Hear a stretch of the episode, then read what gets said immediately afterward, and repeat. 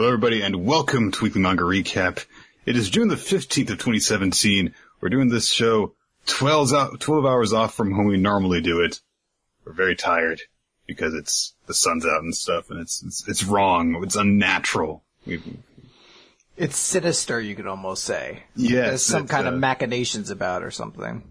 uh, I, I, I will, I will kill the sun and become the sun of this new world, or something like that. We're talking about Death Note today. Before we talk about Death Note, Nick, I have a real quick story to share with you. You've got, you've got energy for freaking tangents now. I do, yeah. It's the only thing that keeps me alive. Uh, so I mentioned previously that I, I work a grocery store retail job, and I, I mentioned a story about uh, dropping all those boxes in front of the assistant store manager and saying like, "Oh, I'm sorry, it's my dad never taught me to play catch." My dad never taught me to play catch, yeah. And and you'd think uh, like, well, that's surely going to be like the worst thing he's going to say to somebody uh, who's one of like, No. the higher ups of the store. No, within days you could say of it. Uh, so the store manager at the store I work at is uh, actually a very cool guy. Um, he seems like I was told several times by people he has a really good sense of humor. He's somebody who. You know, he could just sit in his, you know, office all day and everything like that, but he prefers to be out on the floor, working on things, helping out, et cetera, et cetera. Uh, but he also has a poster of the Trololo guy in his, his, his office. So, Like cle- the, the Russian singer. tra-la-la-la-la. yeah, exactly. Like with the quote and everything like that. So clearly, like he's a guy with a little bit of sense of humor. And my first interaction with him was, uh, I was one of the first days I was there. Someone told me to go grab this one cart that was in an aisle. Um, I grabbed it, and it was I didn't realize it was his. And he passed by me. I didn't know who he was at first. And he's like, "Was this your like? Did you find this cart or something like that?" Yeah, I was like, "Yeah, I just grabbed it." And I realized until afterwards, like, oh, the reason he asked because it was his cart and I stole it from him. So, Right. so I saw him later on that day and I, I caught him and I was just like, Hey, I just wanted to apologize to you. I didn't mean to steal your cart. And he was like, no, it's fine. Don't worry about it. Mm, it's, you know, I don't know what anyone's told you about me, but I'm not that kind of guy. And I was like, no, no, you don't understand. If I didn't do it, the Catholic guilt would eat me up inside. And he, and he was like, that's funny. That's great. That's, you know, that's a really good line. And Okay, I was, good. I was like, cool. This guy is good with jokes. Which, So he'll hear, he'll hear this. My dad never taught me to play catch line, and he'll he'll love me.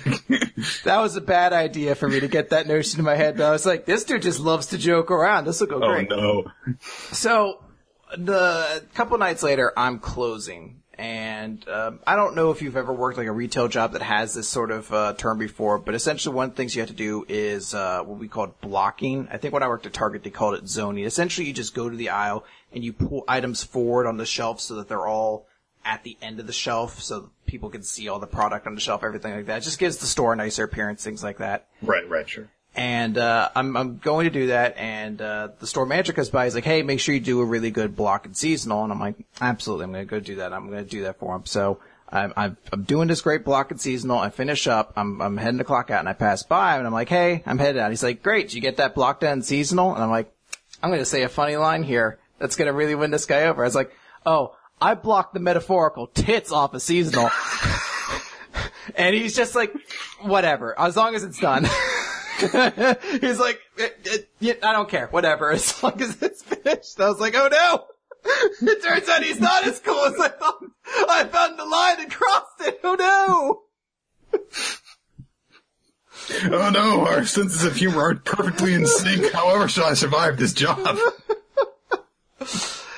In, in at least like the happy ending to the story, he seems to at least not like held it against me or anything like that. I think it Right, was right. probably just being like, it's the end of the day, I don't have time for this nonsense. But Right. There's definitely a moment of like abject sadness and shock for me. And I was like, oh no, he's not cool with all my jokes. He would never have chosen you to carry on his will as Kira, Chris. He wouldn't have. I wouldn't You're have not perfectly in sync with his ideals. I wouldn't have been worthy. I'd have been like the, the goobery, fumbly Misa to his perfect light. Oh. Let's just get into talking about this series because I don't know how long this conversation is going to last, even though we both are really tired. um, Death Note. Uh, it's a sh- series that, um, honestly, I think it was kind of one of those things where it's like, cause this anime debuted in 2006, the anime based on the series, I think.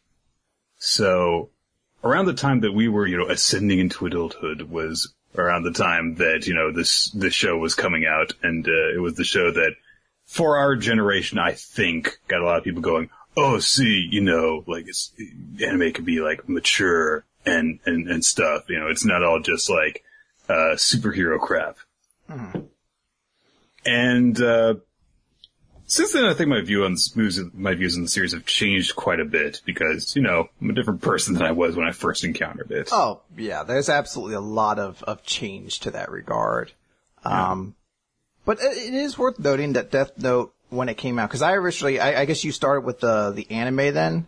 Yep. Okay, I read the manga initially, and it was a big change for me in this series because this was a no, this was a Jump series. I think it was the Jump Advanced line, which was a line that was usually a bit more like a baroque collection of titles. Sometimes it would include series that weren't from Jump per se, but like one of the side magazines or things like that. But it's basically a way of designating something different. But it was very significant though because it was a Jump series that wasn't about battling. That wasn't about fighting somebody. That wasn't a One Piece Naruto or something similar to Bleach or anything like that. It was very starkly different and it was something that did hold that notion of being like, hey, my, like, somebody doesn't know what manga really is about and I, like, I guess the best way to say it is this is this, this is the only manga I've ever been able to lend to my sister that she was able to enjoy. Because it was just a bit more of like a universal kind of premise that didn't have all of the oddities of Japan concentrated into it or all the shonen tropes or things like that that, you know, people outside of our, you know, taste maybe just wouldn't be able to tolerate. Right. All the, all the stuff like, you know, in One Piece or whatever, they were like, oh, this is so cool. Yeah. That some people are just like, what are you watching? So like, I don't get it. So he stretches, he's like Mr. Fantastic. I'm like, no, you don't understand. He's better than Mr. Fantastic because he uses his powers in more innovative ways. So like, so he's Mr. And he's a Fantastic. pirate. yeah. So that makes him double cool. He took a bite of gum gum. Exactly. But yeah, I encountered a se- the series as an anime. I watched it basically all in one go. Um, just a little bit after I think that it finished up, like one or two months after it's, it finished airing was when I actually, uh, just watched it all in one go. And, uh, yeah, I mean, I really liked it. And, uh, I talked about it later and almost the universal perception of it seems to be like, oh, the first two thirds are great. Kind of wish they'd stop there. It, it is. It is uh, a series that definitely has. Uh, I don't know if I'd call it thirds. It- to me, it's two halves. I know there is kind of a two It's- it thirds. is. It is two. It is two halves in the manga. Yeah. Um, I could see where you could put like a third into it. Like if you split into thirds, and the first third would be basically up to the point when Light starts working with L, and then, And go then on the from and there. then it's the Yotsuba the Yotsuba group uh, thing, and, And then, then- the last. Yeah, the Yeah. last third was the time skip. Sure. Yeah, you could put into that. But, uh, yeah, that was the perception I've had, uh, certainly going into this. And, you know what, uh, regardless of, uh, what I'm actually gonna say as to my thoughts and feelings of the series changing, I will still say that this series, uh, quality does drastically decline once it, It gets to that time skip. incredible how big a drop off there actually is. Like, I've got some like things that, yeah, I did, I did come away with this feeling differently about a few different characters. But yeah, honestly, that last bit of it is just, I mean, we'll get to talk about it, I'm sure, in more detail, but I mean, it is no surprise that that's the general perception that, you know, it's like, you know, once, once L is gone, then, oh, well, oh, well, shit. And it kind of sucks because you really can't like. It's one of those things like, well, you just pretend that the series ended after the De- Devil Bats won the Christmas Bowl. Like, you really don't want to end on like, Can't end on, on L winning. You know, like, yeah, it's like, hey, L's dead and Light wins and he becomes the new god savior of the world with his ridiculous power trip. Um, Spoilers. yeah. Uh, this is definitely this is definitely not an episode I would recommend anyone listen to if they haven't already encountered the series. Is, is this, uh, this is maybe a quasi tangent, is L dies considered like the Snape kills Dumbledore of the I manga, is, tro- like the spoiler world? Like that's just the big equivalent there. Everyone knows. I do it at this think I do think that uh, it was a meme at one point. Honestly, I think that L dies law was was a meme around the time that the series was getting popular. You know, because obviously that's the biggest spoiler that you can have and it is you just tell people who wins in their uh, one-on-one contest. Um, God, I keep on thinking of a point and then forgetting it. but I, I, yeah, I'm not surprised that that's the general perception of the series because, well, honestly, I think that it has to do with the fact that from the very beginning of it, Light and L are set up as the two sides of the story, and then one of the sides is killed. So from there, you know, you're no matter what you're going to do, like it, it's like you know, well, Bleach killed off Aizen. What the hell are you going to do now? You know, Naruto killed off Orochimaru. Well, what the hell are you going to uh, are you going to do now? Dragon Ball killed off Frieza. You know, if you kill off like the force that the protagonist is going against that is most associated with that series, then everything after that is going to be perceived as a drop off. It's just an, it, it's just something that you can't overcome, honestly. So, I guess we should start at the beginning. For those of you who never encountered this series, and hey, you know what? Honestly, um, it's possible because, oh, yeah. be, especially because hey, we're getting we're getting you know like a new generation kind of audience now because we've been doing this podcast for long enough. Maybe you know you've never encountered the series before. Uh, Death Note is basically uh, this very famous, very successful uh, series that uh, aired. What was it? I think it was like 2004 when the manga started off. I want to say, yeah, so, it's been about 15 years, a little under, I think, since the series kind of came out and started really going. Uh, a relatively short series because it, it's exactly 108 chapters, uh, mm-hmm. 12 volumes. Um, but for a series so short, it caught on really quickly and very strong.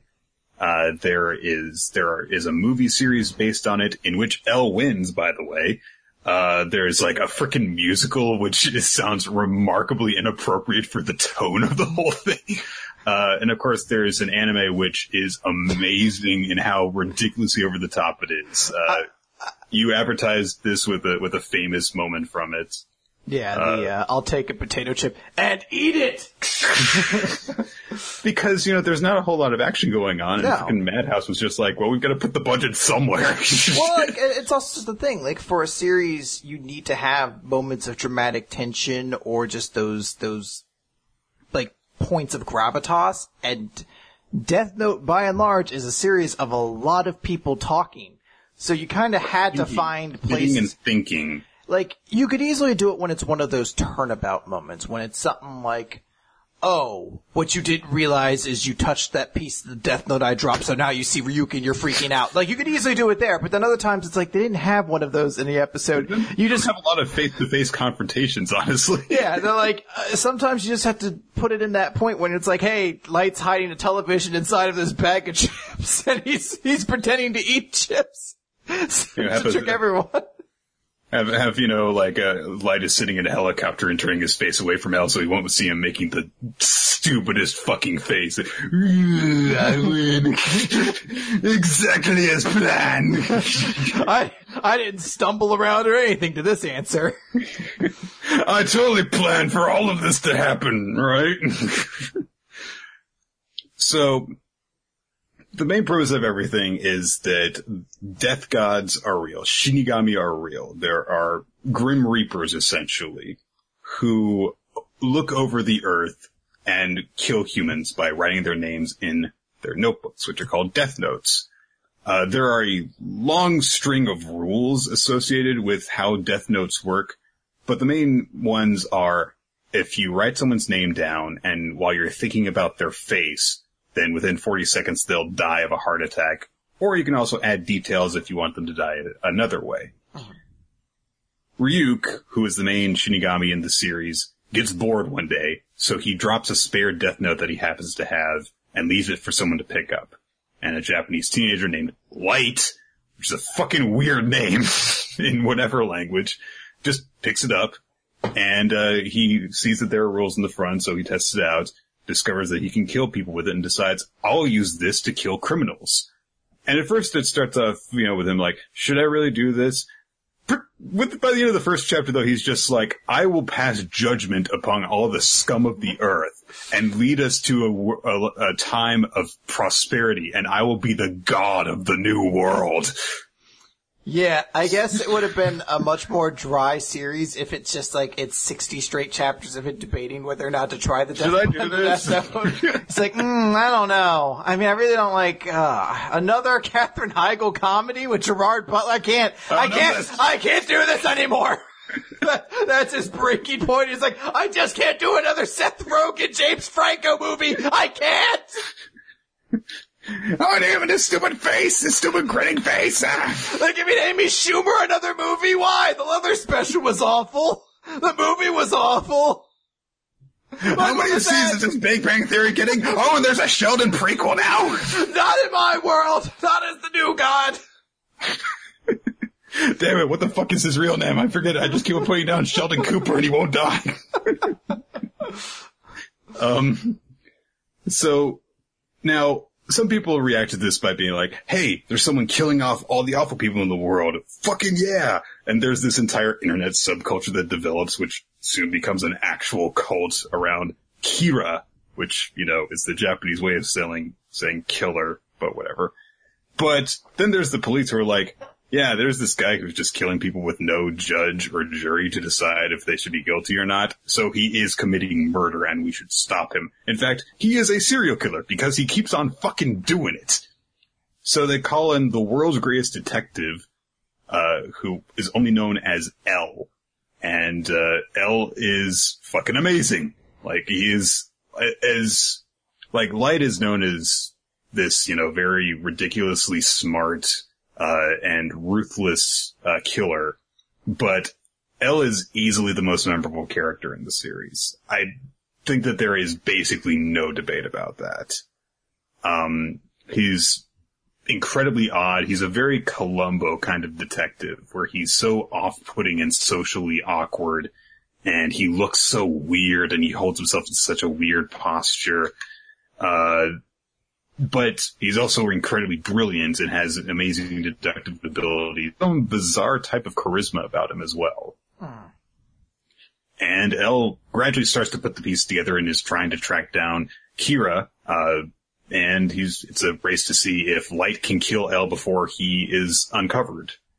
For the first half of the series. Yes. Because L dies in the middle. Spoiler, Snape kills Dumbledore. Uh, so, I mean, I, want to kind of start off with a big thing here in this reread. And this is what this is. We mentioned at the start of this, we both have uh, seen this series previously, so for us, this is a, uh, for me, it's specifically a reread, but for you, it was reading the manga, but the manga of a series you've already seen, sort of thing. And the anime and manga are pretty close to each other. There are definitely some differences, particularly to, at the very, very end. Um, but the main plot, you know, there, it's not like, you know, there's an extra, you know, opposing force that was left out or introduced or anything like that. All the main plot elements and characters are the same. Yeah. So, you know, with that in there, one of the big things I was kind of looking for is like, well, let's see how this series holds up because this has been, as I said, about 15 years, a little less, a little over a decade. And I read this series at a very critical point in my life. I was really starting to get into manga at this point. And I want to say I was probably like 15, 16 at the time the series came out. And I'm not gonna lie, uh, I was way into Light at that time. I thought Light was the coolest. I thought Light was the right answer. I, I like, I was so into it and I was definitely like, if you were, to, if it was like Civil War was happening, I'd have been hashtag Team Light. Cause I was on that guy's side. Like I remember like when you put Light dying at the top of your most satisfying deaths, uh, list, I was like, well, I'm not gonna say anything, but I firmly disagree. He deserved better. and, and I said that all like being eight years removed from this series. So I was kind of going into just like, I wonder how this holds up. I wonder how much I do. Cause there, there, there was an argument into liking Light that became very separate from the actual person he was. And upon rereading it, I was like, holy shit, Light's such an unlikable cunt. Just the He's entire a series. douche. He's such a dickhead. Nobody should like this guy. And it's ridiculous because, like, honestly, I can totally see how you could make the conclusion of, hey, Light's actually pretty cool. Because if there's one thing about this series that I think is its, honestly, its main flaw, it's that Ohba, the writer, does not do a good enough job of showing just how wrong he is. Uh, because at various points it is reiterated by the actual heroes, you know, L, later on Near, that Light's a fucking psychopath and he's a murderer and he needs to be stopped because his vision of justice is fucking wrong. Um, but there are so many times where Light just gets to look cool. And it, it's like he, he's, people, you know, women fawn over him. He's, he's cool. He's intelligent. He comes up with all these ridiculous plans. Uh, he's charismatic.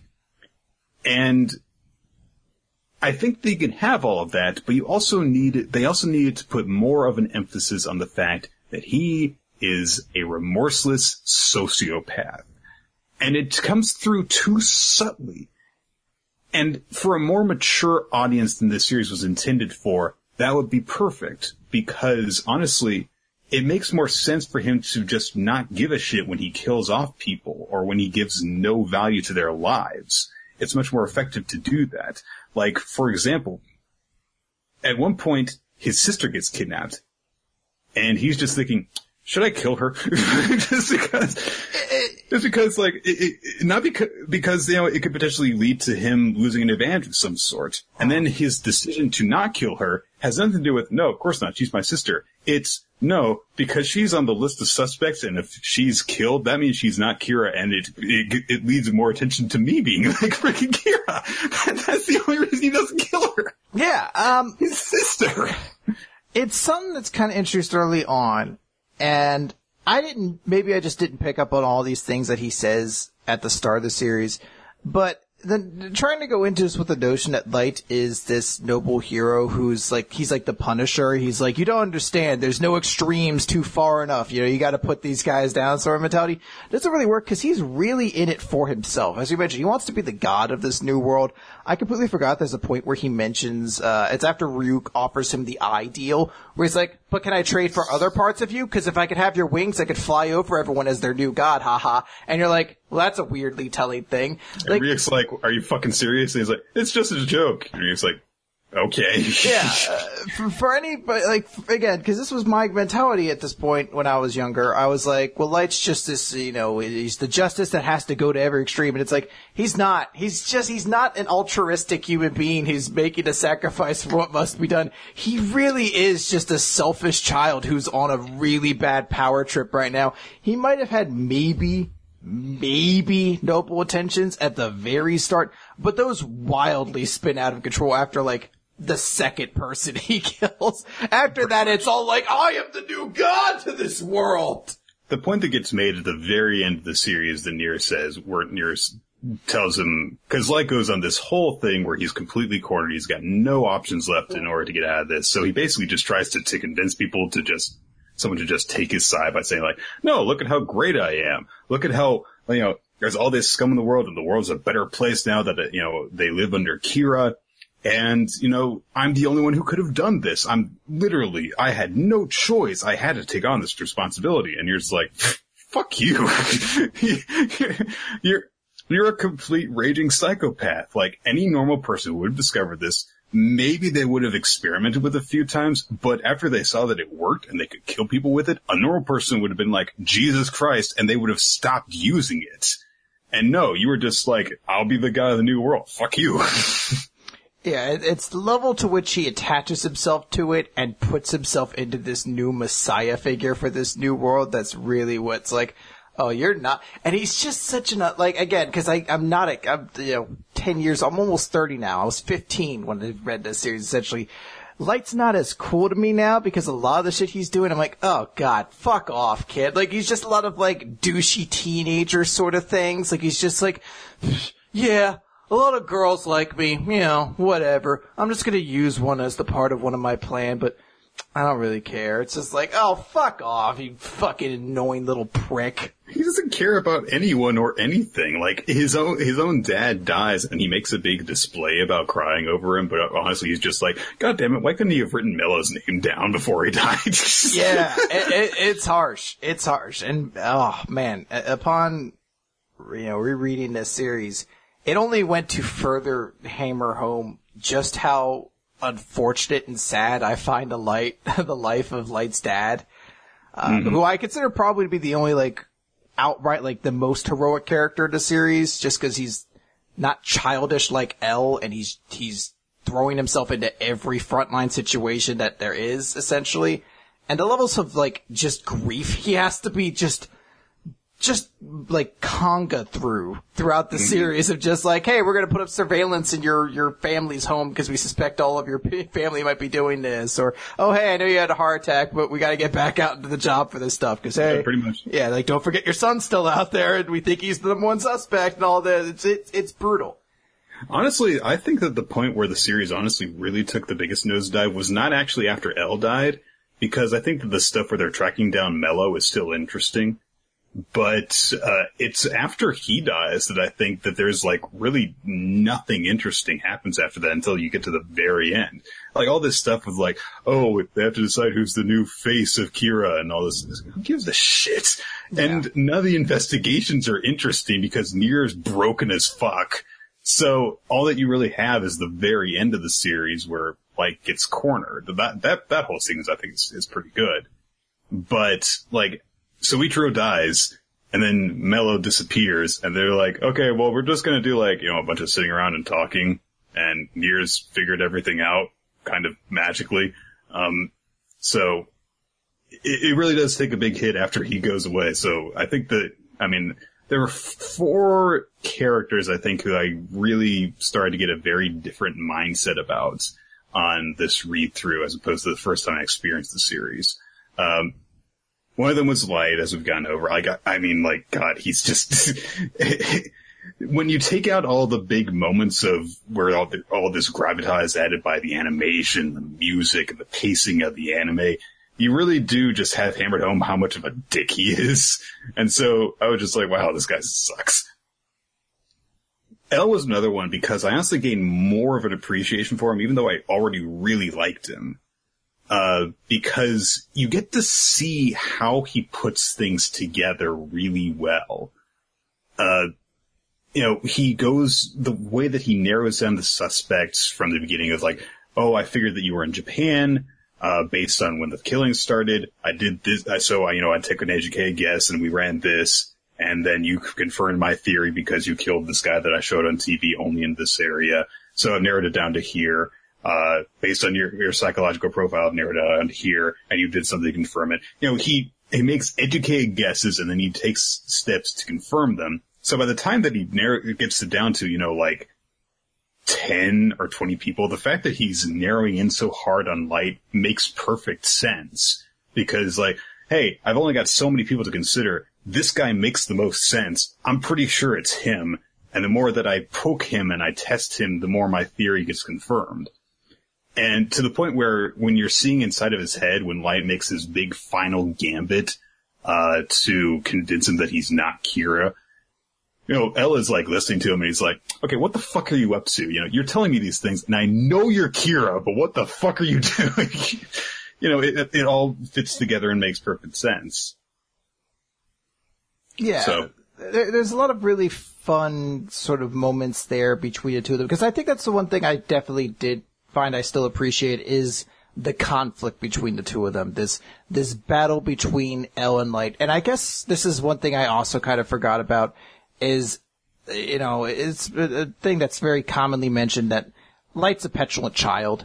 He does things honestly because he likes to win, likes to gloat. But they also kind of like reaffirmed in my mind. It's like, oh, and L's kind of that way too, and that's yeah, why L, they, L flat admits, you know, like, he's like me. He doesn't like to lose. You know? and that's why they keep coming at each other with these enormous, grandiose gestures, like all these like like cutting things. And it, it, it's one of those things where I'm like, I can't tell if it's just I wouldn't be able to connect these dots, or if it's just the writers giving L this knowledge. But like the moment you immediately like sees that one suicide note that's like. Uh, Lord, blah blah blah blah blah. But the like first words are like Lord uh, L, do you know? And he's just waiting for suicide notes to come in for things like that. And it's like, do you know gods of death love apples? And you're just like, what a fucking cockhead light is.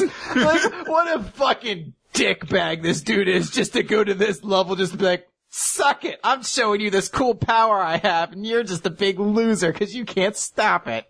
One of the things that I really grew to appreciate about L is that, like, he's weirdly upfront about certain things he does things in a certain way that you can tell that he is a good person. You know, Light, it's very much one of those things where it's like, you know, Light is this, you know, he appears to be this perfect, you know, wonderful, uh, youth who will lead Japan into the next era and all that shit. But deep down, he's this asshole. Whereas L shows up, you know, to frickin' like college, uh, opening ceremonies and frickin' freaking slacks and a, and a long sleeve t-shirt. He's like, yeah, you know. Um, but he, his sense of justice is actually based on like, you know, this is the law and we have to stop this person. He's willing to sacrifice lives, but he does it in such a way that it's like, well, for example, when Misa enters into things and there are people who are going into the studio and the first one dies, which leads into one of your big Soichiro moments, he's like, hey, don't go there. And they're like, but we have to do something. He's like, yeah, but that guy just died. So if you go there, you're going to die too. So I know that you joined this whole investigation and you're willing to put your lives on the line, but don't sacrifice your life for something stupid. You're going to go there and you're not going to make a difference.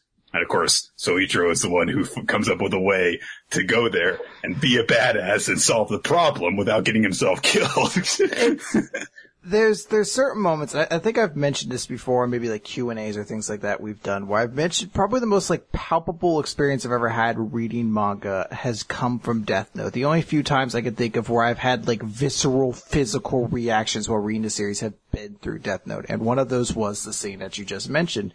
Whereas that moment where Light's dad is, they have to get to this, this television station because the second Kira is basically going to do this big act. It's going to result in a lot of people dying. So but she's killing everybody who comes in because she has the eyes that lets her see people's names. So the only way for her to get him is to just drive a bus into the place, and that way she can't see him. But then they're like, "Oh shit, how's he, he's gonna get killed when he gets out?"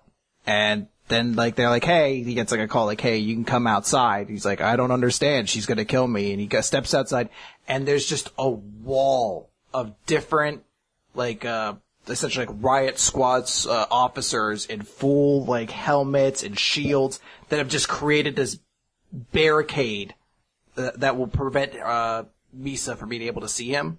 And it was one of those moments where I just like I had to like fist pump because I was so excited that Light's dad like it was like everybody came to help him out and Light's dad gets out of this. His bravado didn't get him killed because you have to understand Light's dad getting killed was a threat the entire freaking series you constantly assumed that this guy was going to die because he was he, he was. I'm for retirement. yeah, well, it's just he was a disposable kind of character. It wasn't like he was light or L himself, where you weren't like this dude dying is going to be a crux to say like switch the entire series on. He was somebody who could die at any point. He had that vulnerability, so there was definitely a lot of those notions of just like, I, like, is this the moment when he dies? You knew it'd be something he'd die doing something reckless, you know, maybe something heroic, but you knew it was going to happen, and it just like they kept teasing it. And that was the moment I was like, "Oh no, they're going to kill him! Oh shit, he made it! Yeah."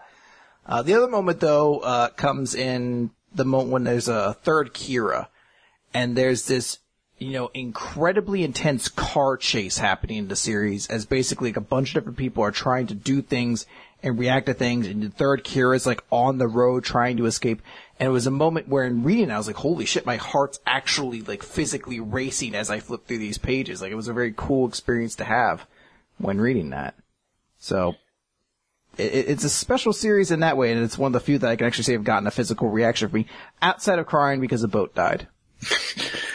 Honestly, my favorite Soichiro moment is a very small one. It's very small and subtle, and it's the one that establishes the relationship between L and Soichiro.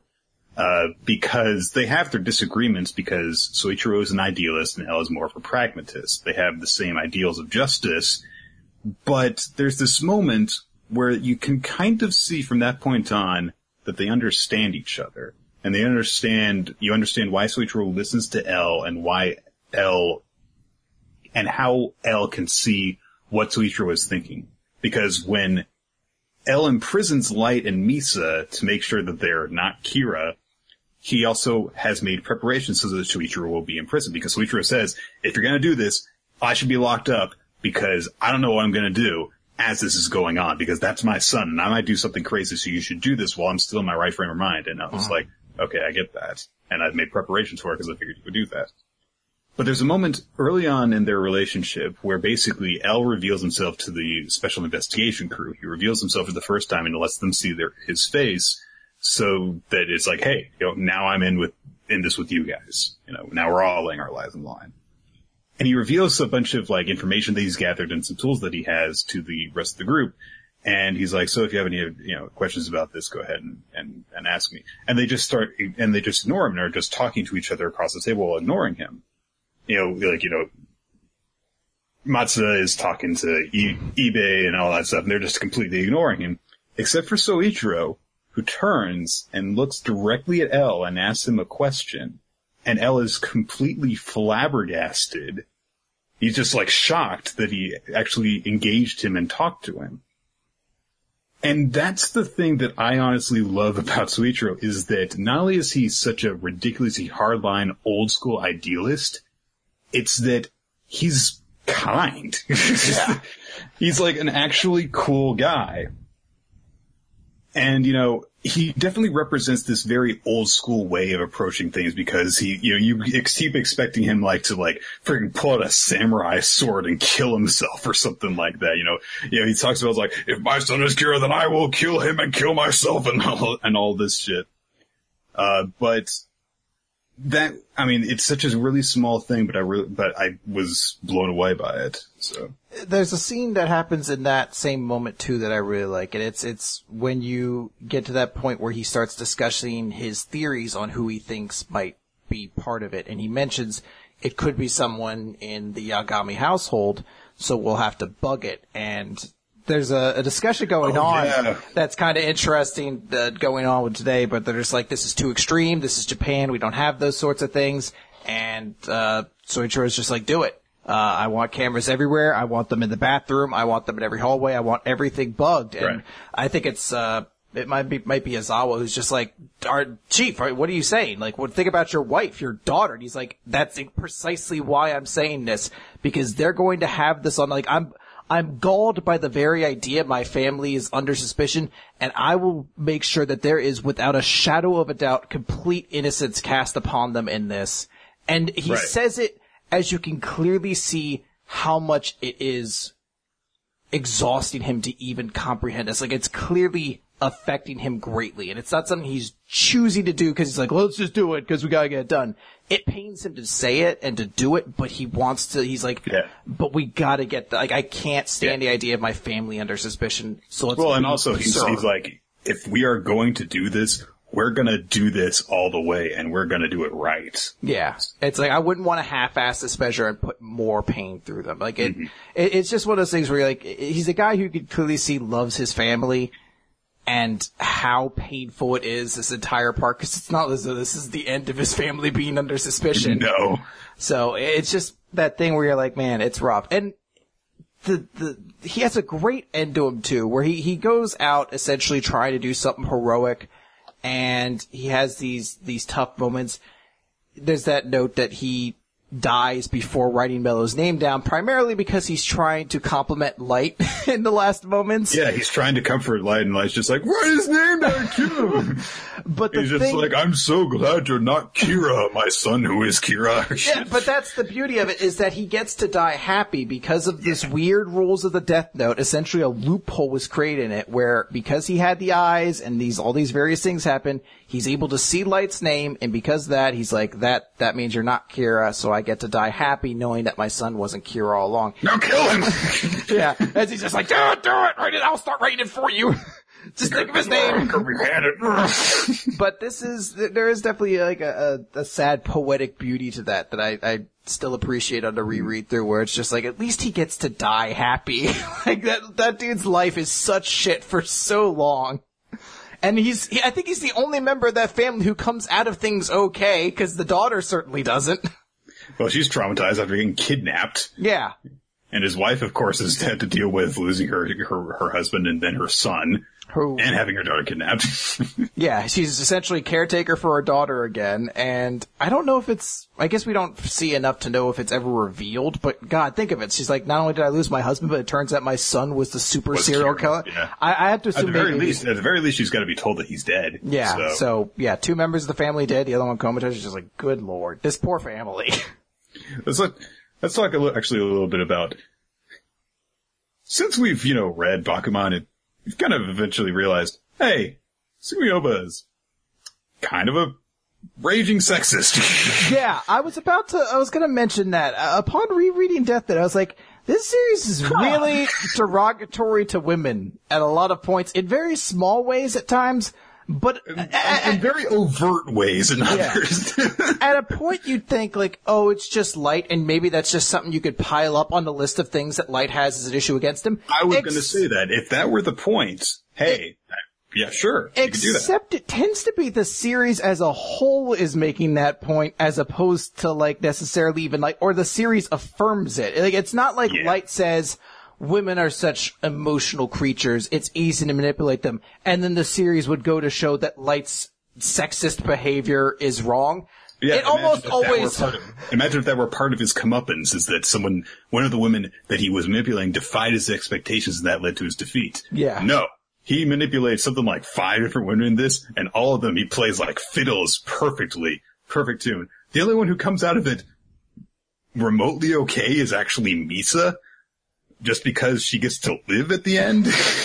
which even that's under some question marks. She might be Um, Well, killing herself you- as the credits close. It's implied. It was definitely implied in certain versions of it. I was reading back and forth over the last chapter in the manga, like, is Misa even in this?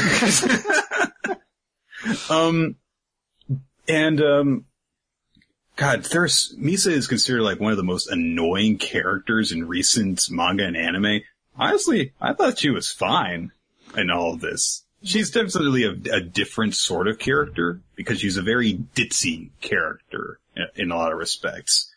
But God, at least she's like bright and entertaining in a sea of darkness. Yeah, I, I think I, I do appreciate Misa more in a sense that one, I, I've read more series now, so I've had a broader spectrum of which to kind of see what like the female leads in shonen series can be.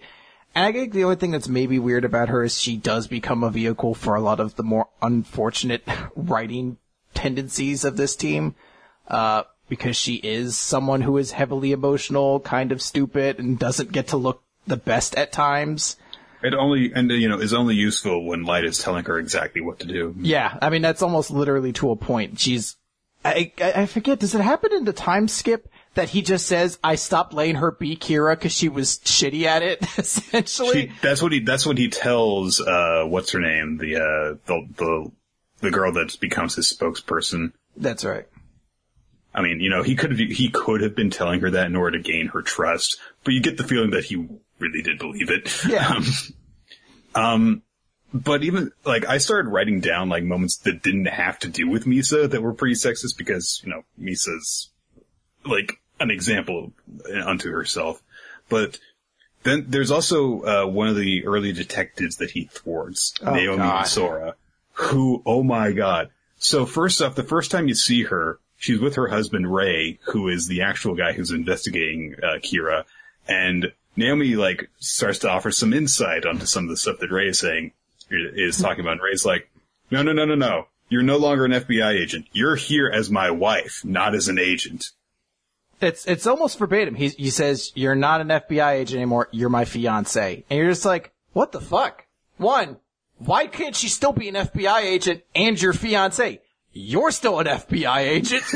What's clearly you can handle that being in a marriage. You don't have kids. What she what is she forced to stay at home for? But two, why can't she just offer you it? Like I could get the logic of he's like if it was like her last uh, mission was a bad one. And she Yeah, left it like wrong. yeah, and she he's like, all behind. and it's him saying like, don't get yourself back into that world or, or something like that. But it just sounds like him saying like, no, no, you're a wife now. There's no more time for such frivolities. Why are you wearing shoes and not in the kitchen? put, put on your, your geisha outfit. What are you doing? Why aren't your feet entwined? I'm like, oh, I don't know, Nick. I think Death Note's a little bit more unfortunate than I thought it was originally. So, following up on that, when she starts to investigate why Ray died, she comes across Light, and Light is trying to trick her into giving her, him her name. And so he eventually launches into this speech like, ah, you know, I'm actually part of the Special Kira Investigation Unit. And so if you, you know, I believe that we are, you know, this was a fated encounter that, you know, we were meant to meet this way so that you could join us. And Ryuk is overlooking everything invisible and he's like, ah, good job, Light. Human females always fall for that word fate. Yeah. And, then she does. And then he uses the same trick years later. And Ryuk's like, ah, he used the Destiny line again. Huh, it worked again. like, that, that was literally. if you use flowery language on women, they'll give you what you want, what you want. What the fuck? that was literally the moment where I said, it's not Light. It's the series. Like, it's not that Light is a sexist asshole, it's that the series writes it to be that he's right about these sort of things. Because she actually was a pretty cool character and she, Oh, she was great up until that moment. yeah, and, and she just gets this unfortunate send off where she has to lose to Light in this rather embarrassing way where he essentially like emotionally manipulates around her logic and gets her name and then just has her kill herself fucking off in nowhere. And you're like, this sucks. Like, it's so weird the way this went down. Now this actually ends up being something that L discovers, and as the final goddamn kick in the ass for her, L, someone who respects Naomi because they worked together in the past, and she was very helpful to him. And he says at one point something like, "Oh, you know, she would never kill herself. She was a woman of very strong conviction, and I don't believe that, that she would do that." But the opening comment when he remembers who she is is, "Oh yes, she went up through the ranks of the FBI with unusual speed for a woman." What the fuck does that mean? just so it's those things where it's just like, huh? I guess Ohba, the signs were always there that Ohba was a ridiculous sexist when there. Yeah. Yeah. It's definitely unfortunate and it, it's, it's one of the things that I, I came to appreciate less about this series as I read it, where I was like, ooh, this is a little bit, just a little bit tasteless at times. Uh, yeah, it's, it's, it's, it's gonna be pretty bad. Um, the only thing that I really have left to talk about is like, you know, the drop off in quality, um, towards the end of the series. Cause we have this moment where it was essentially like, fucking female Shinigami is the one that Light manipulates into killing for love. Um, just, it didn't even occur to me until just now. But uh, he do, he uses that in order to kill L by convincing Rem, who is a shooting Shinigami that is attached to Misa and is in love and deeply cares for Misa, that Misa will die as a result of these investigations. So Rem kills for love. L dies. L's butler figure what was it? Yeah. Wasaki, whatever his name was. So, I wanted to say wasabi. Wa- Watsuki? It's either Wasaki or Watsuki. Wasabi, Wabisu, Wham Wham Wham. Wab- Wabafet? Um, and then they transfer all of the data for their case over to potential uh, successors to the L name, Mello and Near. Mello decides to do a whole bunch of insane shit to blackmail the uh, investigators into giving him the death note so that he can use it to try and investigate the Kira case. Um, and is just like, I don't need any of that. I'm fucking magic. I actually started off when Near first launched into one of his like weird connections and leaps in logic. Someone says, you're just making a really big assumption there. And Near says, well, that's what investigation is though. You make an assumption and then you investigate and then you confirm it. And if you're wrong, you just say, I'm sorry. And I was like, okay, sure. He makes a ridiculous assumption. He works differently from, from L or Light or Mello. He makes a big assumption and then he just tries to follow up on it. I can see that. But then they're just like, once he becomes the focus and it becomes clear that he is going to be the final opponent of L, every single goddamn thing that he does is to look at a sequence of events and immediately figure out what the hell is going on. Like, it's, it, he's fucking waves his hands and comes up with the answer immediately. It's, it's crazy. You could say it's like, okay, well, there was other people's hard work that gave him information that they had to actually work hard for and he just was given it. And so then he was able to draw a conclusion as an outsider as opposed to someone who's caught up in it. But just, it, it gets really frustrating when over and over, you know, he's told something and he's like, it's because of this. Uh, Light's doing this. What L's Light is Kira. And he's got another Kira and this was the other Kira, and it, it, it, that guy must be that, that, guy must be the second Kira. Investigate and make sure he's the second Kira.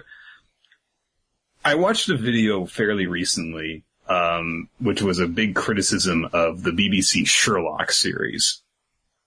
And one of the things that they point out was that the way that Sherlock operates in that show is that he just fucking magically solves things because he's given information that the audience is not.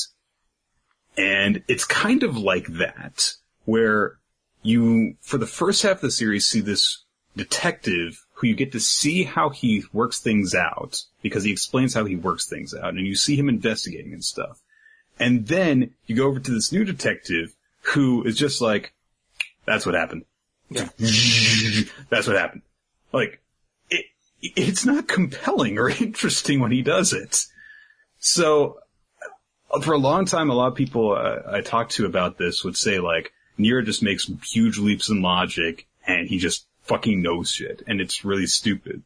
And I had forgotten how ridiculous it was. the God, it, it's really frustrating because it really feels like he's not a detective in any sort of way.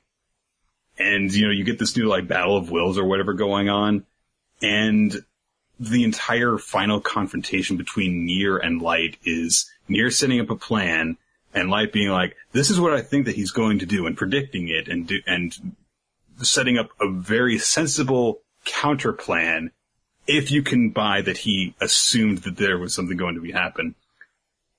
And then Near would have died if not for the fact that Mello did something, had predicted what both of them were going to do, and then took a plan so that it would reveal where the real Death Note was, and Near's detectives would find it, and then he would be like, and so then we'll replace this one because he'll think of this. it, it's, yeah, there's a big issue once the, the second half or third part, whatever you want to call it, comes in, where the two characters that come in to replace Light, or to replace L, just aren't anywhere near him. And it's, it's this weird thing that happens where they didn't just put one person, they basically split two characters to represent that same kind of force. And you have Near on one hand, who's basically just a less interesting version of L. Like he has the same quirks. He has these weird body language ticks. He is very quiet and self, you know, withdrawn and has those sort of things.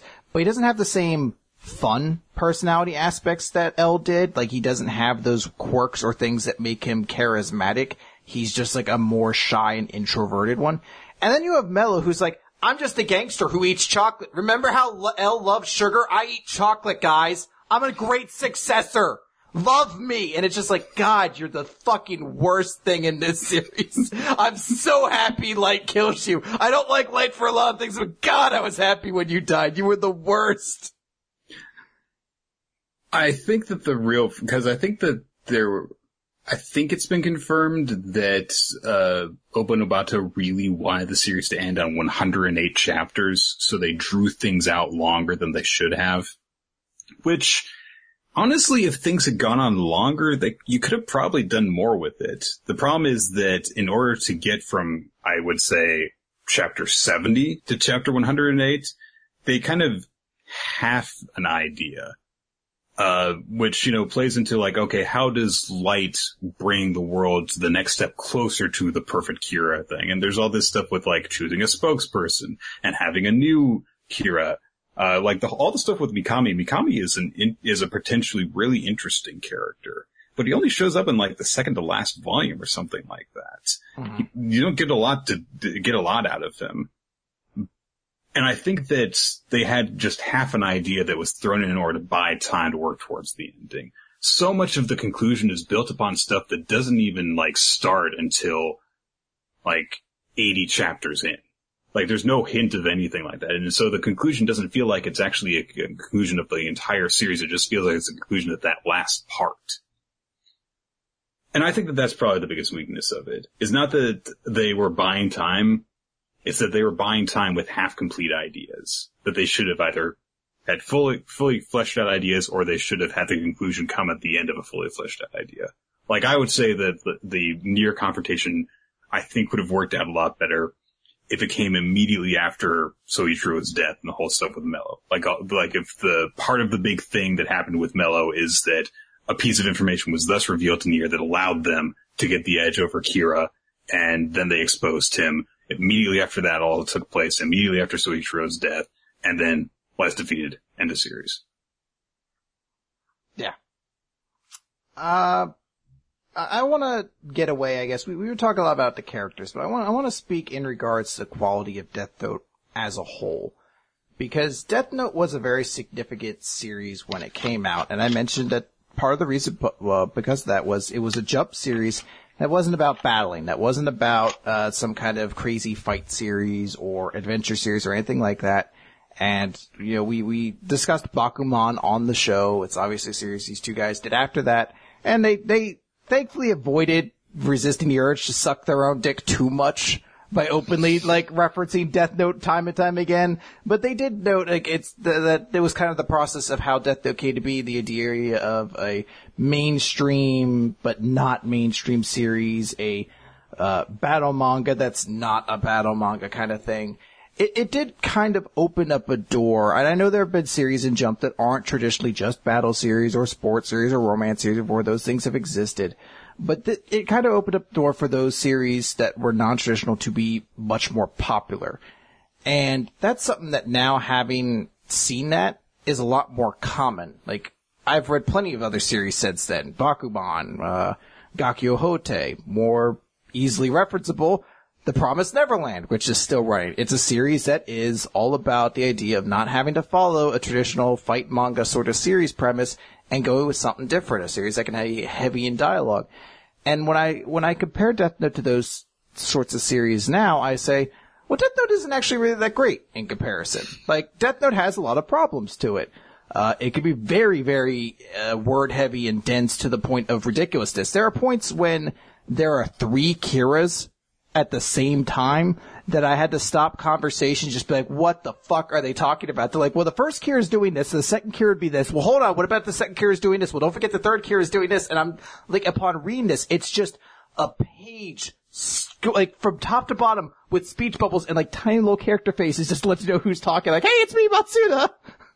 When, especially like when Near is talking with his, with his team and he's got like his toys to represent them and he's like, this the pages and pages go by to explain how he's thinking about what's going on and what they're up to. So it's a good thing actually that he's so ridiculously accurate off the bat because otherwise you would come up with these long ass theories that are actually wrong and don't do anything to serve the plots. But yeah, and it just kind of like reached that point where I'm like, Death Note does have some stumbling blocks. I think the first like half of the series is really good. I'm, I'm actually surprised that after they sort of got over that first hurdle of eventually reaching this point where L and Light are working together because of like Light's sacrifice of losing his memories and all that, that when the third Kira element comes in, that's still interesting. It's honestly like the Yotsuba Corporation case where they're working together I feel as if that's actually where the series is the most fun. It's really cool seeing Light and L working together, actually. Well, it's where you get also get to, a real feeling of the personalities of the other members of the investigation team. That's where Matsuda and Mogi uh, get to really shine there. Um, and it, it's really it's really frustrating because the that team really gets shit on after the time skip. Aizawa has his chance to kind of really redeem himself because he has a falling out with L uh, at a certain point in the beginning, and so he decides to leave the team. So he's brought back into the team uh, basically because uh, you know he's a part of the police force, and he joins back with them at the end of the Yotsuba case. And I think that that's the name of the corporation. Otherwise, I'm just going to end up having reference to a, yawn a whole lot for no reason. Um, and uh, so after the time skip, he's part of the team, and he's one of the ones who just he's the first one to really break off and really listen to Near's idea that the new L light is Kira, and so he goes to talk to him and he gives him some information and stuff. Later on, he does some real detective work where he suspects that uh, Kiyomi, uh, the girl that uh, Light is talking with and is having be his new spokesperson, he suspects that while they're uh, under wire surveillance, uh, that they're communicating via notepads. And so he does a thing where he, you know, marks the bottom of the notepads and then checks back later. And he realizes, hey, the marks on two of these notepads are gone, which means that the notepads got used up and were replaced by the hotel staff. That means that my theory is correct. And he goes to Near and he's like, listen, we have them under audio surveillance, but they're communicating via the notes on the notepads. And Near's like, I know. It's like, what's the point? Like, why are any of these characters here? Like, why, what, I'll tell you what, you know, they're just there to just kind of occupy space and be pawns so that Light can't operate exactly how he wants to because he can't kill them yet. They might as well just be freaking faceless people though, and then Matsuda, who's there for everyone to call an idiot until he shoots light, which is great. and I guess that's maybe like the only thing is you're like, at least Matsuda gets to do something at the end. He gets to be his personality stands out amongst the rest because you know he's the idiot. He's the you know naive one who thinks, hey, maybe Kira is doing some good for the world. Are you sure you want to be part of this team? Well, yes, we have to bring him to justice, but no. yeah, but it's also like the idea. Like I, I do like what I, they did with Aizawa. It was cool to have a member of the team who s- simply couldn't reconcile with every thing that L was doing. That L with his weird tendencies, with some of the extreme measures, like someone who just disagreed with that. And it was fine to have somebody who had that kind of turmoil because it showed just how exhausting and tenuous this relationship could be. And you had Mogi there, who was a third person, essentially. That's, that's the thing is that they all felt like they were really contributing when they were, you know, in that first half of the series. You know, uh, Matsuda was, you know, he was being naive and stupid, but his recklessness actually really pushed them forward into helping, into getting a, a legion to that case. And then you had Mogi there who, you know, it, his personality was finally actually like starting to feel like a thing because they started to emphasize that, oh, he's very quiet and stoic. Um, uh, Misa got her, did her biggest contribution to the series in that because she was essential to their cover plan. Uh, and, you know, you had Light and L, and L were actually working together. And Yeah. So, I, it surprisingly enough, I thought that that was actually a really cool part of it. But then, you know, you have L die, you have the Mello stuff, and at least stuff is still happening because they're, you know, doing like swap missions and stuff and they're going into, and then the last 20, 30 chapters of it are Near sitting down and playing with toys while he goes, this is what is happening. And I just know this shit. You just, I just know all of it. I, listen to me. I know everything. I'm so smart. None of you try and solve anything because I'll just figure it out. I'll just know it. It's pointless for you to do your own independent investigation. He literally tells Aizawa, just don't get in the way. Just don't do anything. Yeah. Because you'll just get in the way.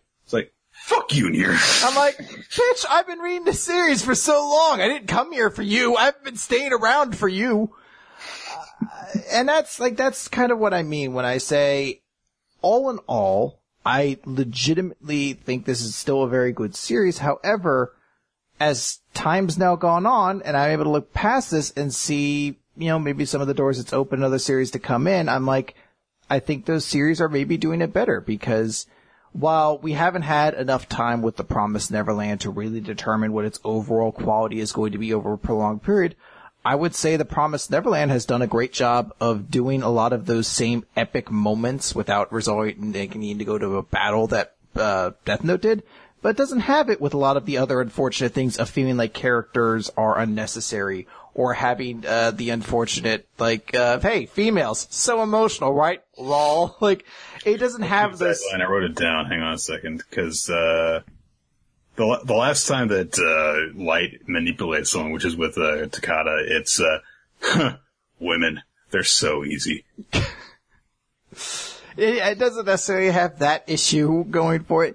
It's simply the notion that while Death Note is a strong series that overall I do like, I recognize that it has issues. I also recognize now that Light is a much shittier person than I thought he was the first time through. I, I thankfully have been able to escape that idea of being like, guys, no, Tyler Durden had a lot of good points. You don't understand. He just wanted to kill. He just wanted to reset everything, and Yeah. So I yeah. I, I I like Death Note, and I think if it's something you haven't read before, it's absolutely worth a read. I I still think this is one of the best series that I can offer to somebody who hasn't read manga before and say, "Hey, read this because this is a good series," sort of thing. Like this is something that I think you would like. It it it crosses the aisle. But mm-hmm. I'm hoping that in time also something like The Promised Neverland might just be another series that'd be really easy to push out there and be like, hey, try reading this because it's a really interesting series you could be able to get into, things like that. I think that it is a series that has roughly above average execution. I think it evens out to to that point when you consider the second half of it. I mean, it's it's because it's phenomenal at the beginning and it's bad at the end, but overall it's pretty good. And I think that it's really bolstered up by the way that it explains, sets up, and sticks to its premise, which is an interesting, not unique, but interesting premise in a way that's easy to get into and easy to understand. And, you know, if you just tell someone about it, it's like, you have a book, you can write someone's name down, and no matter who they are, where they are, they will die. And some, you can immediately get into that. People can really consider the moral implications of that. How would you use it? And then you say, well, there's this story about this guy who tries to rebuild the world and his own image essentially with it. And, you know, there are these rules that are associated with it that it sticks to. It does introduce some over time, but it doesn't cha- they're not really big game changing ones, honestly. Uh, so it's consistent with the execution of that. And I think that that part of it is probably the thing that is its biggest strength is the way that it sticks to the concept of it. Yeah, it finds clever ways to play around with its rules, but not break them. And introduces them and follows them to a point which is really admirable. Also, uh, uh, a point against the series is the fact that uh, all of, pretty much all of my favorite characters fade into the background in the second half. That includes Misa. That includes Ryuk. Freaking love Ryuk, and then he just just doesn't really get to do anything in the second half. He at least gets the super satisfying moment of just Oh, being so there as lights dying. And he's just like, later. you know what's funny? I funny? told you, I told you I'd do this, Light. What the fuck are you so shocked I about? don't know why you're shocked by this. It's been fun though. It's been fun. We had some good times. Oh, look at you, man. You're so pathetic right now. Come on, this isn't like you, Light. Anyway, bye. Peace. I got mine. I fucking love Ryuk. All right. Well, we still have like a shit ton of series to talk oh, about an hour later into this. Recap portion of Weekly Manga Recap. We don't have My Hero Academia to talk about at least. No, we don't. a little more time. So uh, I guess we're going to start off with Fairy Tail. And last week we didn't have a chapter of Fairy Tail. So what does that mean? We got two this week to cover. Starting with chapter 538, When the Flame Goes Out. So last time, Pop song, doesn't it? I'm pretty sure it does, like it is a pop, like when the flame goes out and the lights are on. But you're like, but then the flame's out. Why did you need lights at that point? Don't know. because the fire's been turned out, so now you need electric lighting. I'm like, you know, I hate all these new Arcade Fire songs or whatever hip song is hip band plays. They panic at the disco. Is that still what the kids listen to? like you don't I feel like know I'm gonna kids. I feel like I'm gonna get more and more geekly as we go through this. I get more and more tired. I am very exhausted. Uh, so last time Natsu beat Zeref in a Yeah. very unspectacular way. He is dead and beaten and never coming back, I guess. So we open Probably, actually. Yeah, we we open up with Lucy, who has finished rewriting the Book of Zeref, which they make a huge deal about how she was rewriting a demon's book and this must be so taxing. And I again thought to myself, why isn't this Levy? This would be so much more important for her. I think I, this is baffling to me. Like every moment they dwell on it, I just keep thinking, why isn't this Levy? That's her whole magic shtick. I don't get this. Uh, and then Gray rather nonchalantly is like, she's dying, but don't worry, my demon side players will save her. And I'm like, this should also be a bigger moment. Why isn't this a bigger moment? I don't get this. He just kind of like takes her hand and is like. Yeah, he's like, don't worry, thanks, my demon slayer power saved you. Yeah, it's like, alright. But they basically just sit there talking about like, hey, yeah, it's good. You know, the book's fixed. Hopefully, you know, Natsu will be gone as the book fades away. And then they see Natsu and they start crying because they're like, thank God he's alive. Happy memories for everybody. Uh, everyone's just talking about like what the adventures they're going to go on and everything else like that. Um, cut away. Tell me, tell me about the, you tell me about the, what was it, uh, God, I, I, I don't even know that. I don't know how, I don't know the book. Never mind. All right. tell me about the rabbits, George. There we go. Oh yeah, tell me about the rabbit. Yeah, look at the flowers, girl. Just look at the flowers. Gun magic. I'm like, Carol, no! Uh, cut over, Jellal's alive, and they're just like, yeah, you're alive, but you have to live on for Chia-san and Ana-san because they died. And he's like, who and who? I don't know these people. and he's like, Erza, don't you want me to live on for your sake? Don't you like, you know, really want, it, really Ichiya and Anna, was it? She's like, eh, whatever. I'm Cut- the, I'm the seventh or whatever guild master. cut, a- cut away and everyone's like, oh hey, shit, where's Natsu? This, he can't, he, did he die? I overwrote the book, this isn't fair, crying, crying. This would be a much more effective, a much more effective cliffhanger if we didn't know what actually happened because the Yeah. next chapter is out. Uh, the chapter ends then with Wendy looking into the sky and seeing that it is cracking. So, holy shit, Acnologia may not be dead. So, ooh, what's happening here? Alright, uh, next on. commercial, Acnologia is not dead. Chapter 539, World Destruction. So, Acnologia isn't dead, as this chapter opens up with. He pops right the fuck out of the space-time world, stronger than ever, cause he's like, I was a king before, and now I reign supreme! Now,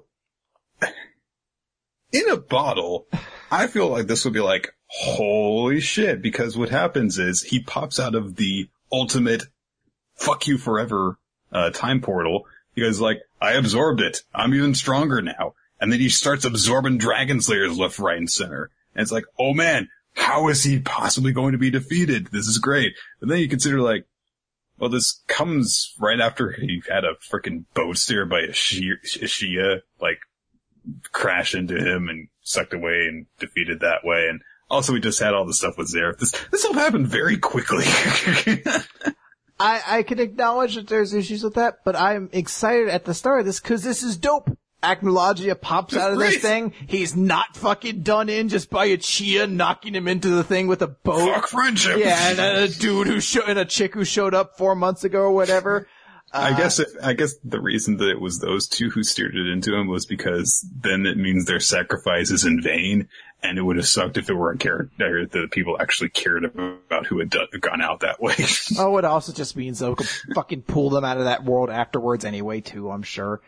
But Ac- Probably. Is crazy stupid strong now, and he just has this like full page spread of him like almost posing like he's a person. I think it's partially because the magic is literally tearing him apart, and he's just in that pose, because you can see his arm is like turning to dust, but he's just like, meet your doom, humanity, eternal flare! And he's just, it's like three straight pages of him just fucking up the planet with just these enormous explosions. A full two page spread that basically looks like he's just nuking the earth over and over again with these blasts. yeah, his blaster going like over the horizon to blow more shit up. Yeah, it's it's like a Dragon Ball Z attack. Like he's just he's reached his Super Saiyan form and he's just unleashing all hell. And we cut away to like Erza who's been knocked into the ocean and she's just like, "Oh shit, this is too much. Like how's everyone else doing?" And no one else is doing very good. Uh, but that's when Acnologia's like, "Today I shall complete the Dragon Slayer task."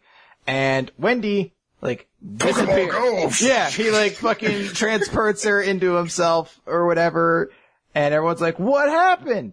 And we cut away and see all the other Dragon Slayers like Laxus and Gajeel and Sting and Rogue and even Cobra. all And get someone- transformed. And s- someone named Eric? That's that's that's Cobra, I think. Oh, okay. I don't I don't know why they used his full like his regular name, but I don't know. And they all got transported, and this is where we can assume happens to Natsu. I want to note though, are we ever going to get any sort of explanation for what fake Dragon Slayers were? Like, I could just assume it's somebody who also learned Dragon Slayer magic from so, but like they made a big deal of it. Like, you're not a real Dragon Slayer. You learned fake Dragon Slayer magic. You weren't actually taught it by dragons, which is the point of it. Like, what was the point of that? then? was, was here just like, I don't want to design two more dragons. It's hard! I don't like them. uh, so, I can just imagine like Hiro's editor coming up to him. So what's Laxus's dragon look like? I don't want to draw another one! He's like, ah, none, none. He doesn't have one. He learned it differently. it's like, well, what does that mean for the story? Nothing. Shut up. I'm, I'm gonna draw more boobs. Sweeps his hands across his baby counter and tosses the ball. Ah! So we cut I away. don't wanna! We cut away. And in a movie, I'm gonna draw boobs instead! I'm gonna, I'm gonna draw Lucy in a bikini getting licked by ghosts. That's what I want to draw, not another dragon. this is my passion. In a move that is heavily, heavily reminiscent to, uh, fucking, who is the chick in Naruto at the end? Uh, Kaga. Welcome, Natsu, to the acid dimension! In a move that is very reminiscent to Kaguya saying, I'm gonna take you all to the acid dimension, and then boom, let's go somewhere else. Acnologia with his crazy strong nuking superpowers, like, I shall transport all the Dragon Slayers to one confined area together where they can defeat me. And you're like, I guess your physical body is technically dying on the outside, maybe, from not being able to withstand all the power but he's still like, we see Natsu here, and we assume this is where all the Dragon Slayers have been taken. They've all been sucked into this world for Acnologia to fight them all, but it's his human form of him. And you're just like, I don't, I feel like this is like you just setting yourself up to lose when you took yourself away from being gigantic with super destroying powers and things like that. I feel you had a much bigger advantage that you just let go.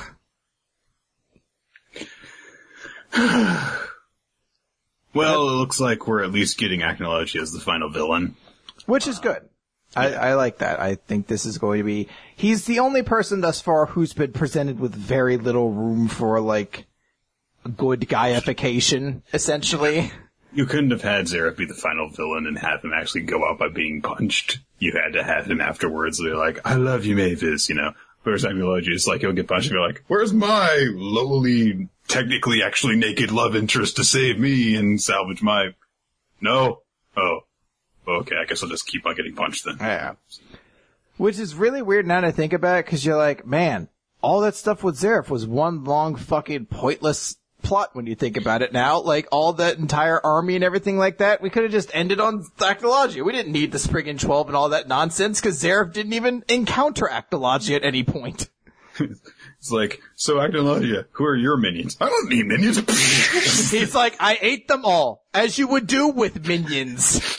they are food for the ultimate. Alright, let's move over to Astra Lost in Space, which apparently had a chapter posted fucking today. God damn it. Um, but we had one that was also posted last week. And honestly, it's not going to take very long for us to talk about this because like, oh, all the stuff we talked about last time. Yeah, confirmed. all the kids are clones. Um, and uh, they actually confirm it at the end because they have uh, Yunhua and Zack compare their DNA to genetic material that they got from items that their parents had.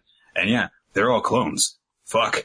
Um, the only thing that I think that we, is there is really to make real note of is the very beginning where Kanata has a flashback of conversation with his dad where Kanata's like, you know, I've got my own dream. Don't, don't press your dreams onto me. And his father said, hey, you know, no matter what your dream is, keep your body in peak condition. It will be an advantage no matter what you do. So, and so now Kanata's saying to himself, like, Hey, no wonder he gave in to what I wanted so easily. It's because, you know, he was just going to use my body no matter what I wanted anyway. So I know that it's, it, it makes sense in the context of this story, but I like to, to like detach it from that, and I love the notion of the two of the these two characters having to fight at like a, fa- a track and field race, and this like the dad's like, "You gotta like go and train again," and Kid's like, "I have my own dream. I want to go to space." like, like, just a rather like abject thing to state like, in the middle of nowhere, just like I want to go space. Taiju shows up next to him. hey, we're gonna go to space there. Let's go together. So I haven't actually read this new chapter of Astron. I don't really think it would be a good idea to do a live reading of it because I'm really kind of conked out right now. So Yeah, let's let's save that. I think we'll just save week. it for next week. Yeah. That's when we would have normally talked about it anyway. So, uh, with that one out of the way, let's move over to Food Wars, Shokugeki no Soma. Last time, Kuga challenged Tsukasa, hey, face me in the Shokugeki in the team competition, uh, in the next round.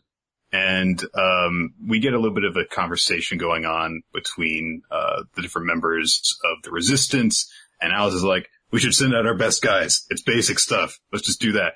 And I like how she's explaining all this stuff. She's circled, you know, Megishima and Isshiki and Kuga, and then it pans out and there's all these equations on the board. And I was just like, "Wh- what are the equations for? I also like that someone just wrote next to it, Yukihira is dumb. like, who wrote that? He's your team captain. no, he's not. Erina is the team Oh, captain. that's right, that's right. Erina is the team captain. Alright. Well, hey, he is still one of your team members.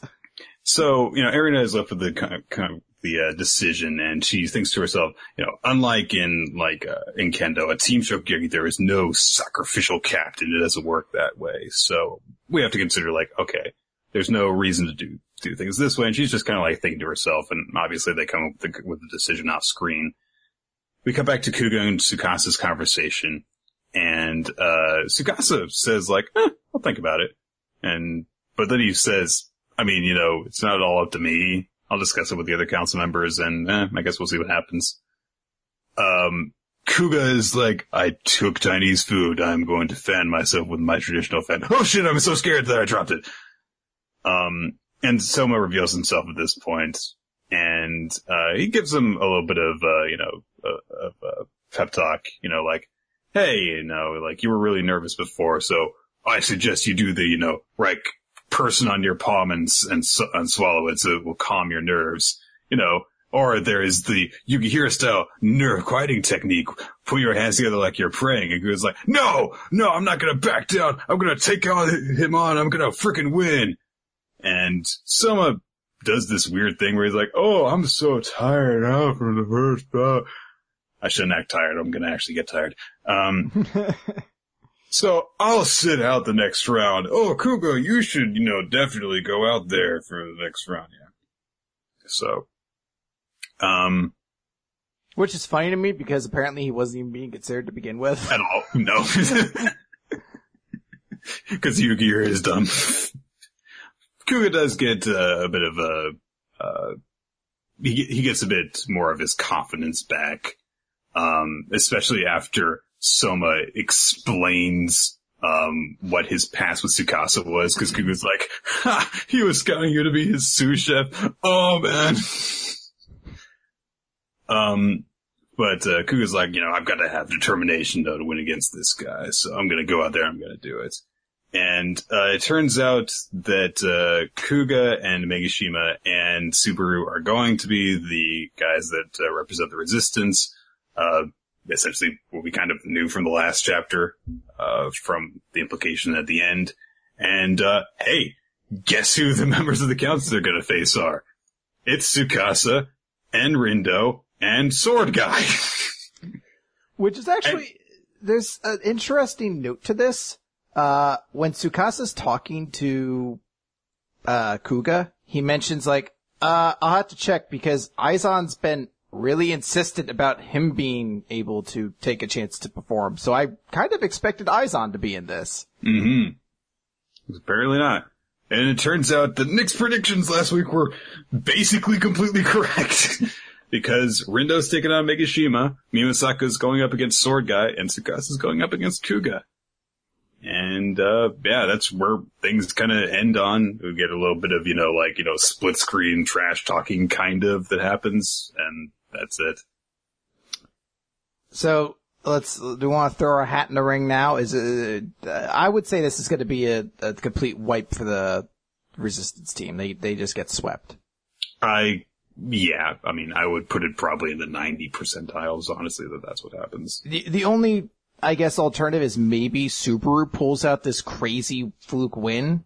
Mm-hmm. He's the only one, and which is weird because he seems like he'd be the one who should be the most fodder. But with the way they built Tsukasa and Rindo, there's no way they lose. No fucking way. Like, So- I mean, like, all the stuff with Rindo, cause she's the second seat. And, I mean, I don't see any reason why you would save her past this point. Um, I guess it's possible that she kind of decides to wuss out at this point again. But eventually there's gonna have to be a time where she shows her stuff and kicks ass, you know? Yeah, So, I, I think this is going to. I really to be don't that think time. that you're gonna have a better opportunity, so. I think they have to do this here because it also then, you know, dramatically removes the biggest crutch for central or for uh, the resistance. They lose Right. We the can't just have this top ranking, uh, third ranked member or whatever of the council on our team anymore. Yeah. And there's also the notion that Rindo might actually be the best cook of everybody because they mentioned that rankings aren't always just based on your cooking, but mm-hmm. also the work you do. And we know she just gives all of her work to Tsukasa.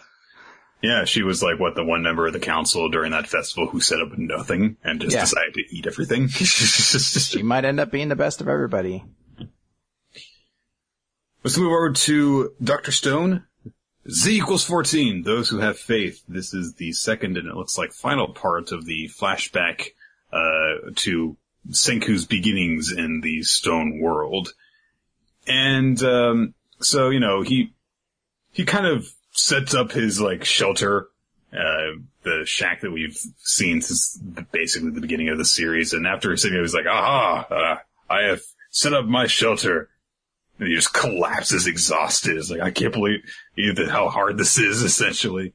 And, uh, he thinks to himself, like, I've got to find someone who's got strength and stamina. And so he actually digs up Taiju, uh, you know, finds his body and digs him up and is like, okay, I need you to be revived. And he starts to, you know, come up with ways like, okay, uh, how, how can I unfreeze this guy? And also we get this weird, like, kind of montage of like, potential theories for what caused the stonification. One is like aliens. Other is, oh, Rogue Nation's military got, went crazy. Or maybe it's a virus. An evil virus. And all of them are just fucking Taiju be like, whoa! so he starts to experiment. We get a bit of a montage of him thinking about stuff and how he can do stuff. And he does come to the realization of, hey, you know, this is, this is what happened, what, where I was, uh, freed from. So maybe this nitric acid has to do with it. He does some experiments. We get kind of, you know, a reiteration of stuff that we already knew, which was he spent a lot of time experimenting with it to try and come up with the right combination for stuff. And, uh, so he realizes, okay, so the acid isn't everything. You know, I was thinking for the 3700 years. I never let my consciousness drift away. Uh, and so if the brain is active, then that means it's actually, you know, using up energy. Where did the energy come from? All that energy my brain was using must have consumed something in the stone. By eating away at that something, my petrification came undone. So there's got to be something else in addition to just the acid. And as he thinks to himself, like, okay, you know, I'm just going to test it, test it and test it and test it and test it more. And never forget, no matter how fantastical this stone business seems, the core principles of science are rock solid. And I guess as just a way of reminding himself of that, he decided to mark E equals MC squared into his, with his own blood into his tunic. I, I like it a lot. I, this is a, a pretty long chapter to kind of reach to this point. And it does, I guess, explain why, like, Senku has this absurdly, like, almost stereotypical kind of, like, nerdy equation on his jacket. Right. It makes sense to mark something about energy if he's like, energy is needed for the reaction to take place. But it is kind of weird. It's like, that's the theory of relativity. It has nothing to do Yeah. with it. You just know that because it's the more common fucking one to go with. It's like, this is on t-shirts and folders and shit like that. In fairness, E equals MC squared is an explanation for how matter itself is converted entirely into energy. So if you're talking about the amount of energy that gets released if you consume the stone, I guess that makes sense. And it could. But more than anything, I like what this states. Oh, the what ending this- is what- the ending is really good. Yeah. Because it's, it's all about kind of lead up to this point about Senku when he was hovered over Taiju telling him to wake up and then we, we cut over, we see the same thing happening and Senku seems to maybe be waking up at the end of it. It's, I it's think that, tough. I think that's what is the I think that is what is being implied from here. But yeah, the split panel of you know Senku being like, "Hey, I, I I need someone. I need someone's help like this. I can't do this on my own. So wake up, Taiju." And then Taiju saying, "We can't do this alone. So wake up, Senku." It's really we now really see the actual ultimate point of this flashback, which was telling us stuff that we didn't really need to see. Uh, it was a little bit of character building for Senku, but nothing really essential. Nothing like, you know, the big flashback that explained why he believes in science and will follow it and why he would choose death over it, um, as before. But this moment that all builds to showing, we've shown, been shown to this point, yes, Senku, as smart as he is, needs help in order to survive in this world. He needs other people. So we now see like the, the real this is our friendship kind of moment with like, hey, they need each other in, in order to survive. So Uh, And it goes to show just how arduous this time's been for him. Like, it's not like he's sitting there always knowing the answer. He's sitting there saying like, gotta test, gotta test, gotta test, gotta believe, no matter how hard it, like, you can see it's, it's a taxing ordeal for him in the past. And when he marks himself, it's not something he's doing out of like being like, you know, pretentious or something like that. He's doing it kind of like in a fit of passion kind of thing. He's just, he's doing it almost as a reminder. Like it, you know, like that, that idea of like scarring himself so that he'll always remember, just not as brutally. Uh, I like this chapter a lot for what it gives to Senku and giving him some more development. And this flashback was sort of weirdly placed, but really good in my mind for what it sort of showed us about Senku prior to this. Mm-hmm. It would have been weird to have the series start with these chapters, you know? yeah, I agree. Okay. We never learn. Uh, yeah, so, uh, I'm gonna be kind of, not live reading this, cause I did read it previously, but I just, I, You've kind of forgotten it. none of it stuck, and I'm, I'm trying to remember it all now. I, I know the basic gist of this. Essentially, Anyway, so there's a giant bug monster. Yeah, so uh, as you remember, they all the girls got sucked into Acnologia because they're all dragon slayers, uh, and what they have to do inside of there is stop the uh, the Ten Commandments from all their. It's all it's all blended together. Now they actually uh, it's Yuiga who has to meet with Miss Kirisu, who was the original tutor, or I guess at least the previous tutor of the two main girls in the series, and she's having to talk with him about the way he's handling things with them, particularly because a lot of information has been passed down, uh, finding out various things, particularly because it, it, it's the first thing she kind of hits on is like your only motivation for doing this, or seemingly your biggest motivation for helping these two uh, girls along, is that your academic future relies on it. And she's like, is that really the best intention for somebody who's a tutor? Is your own personal satisfaction from this?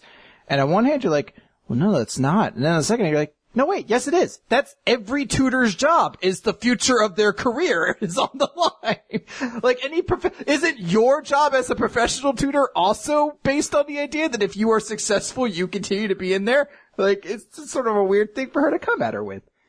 Um, but as, as he's sort of explained himself, like, no, no, you don't understand. It's just an accident.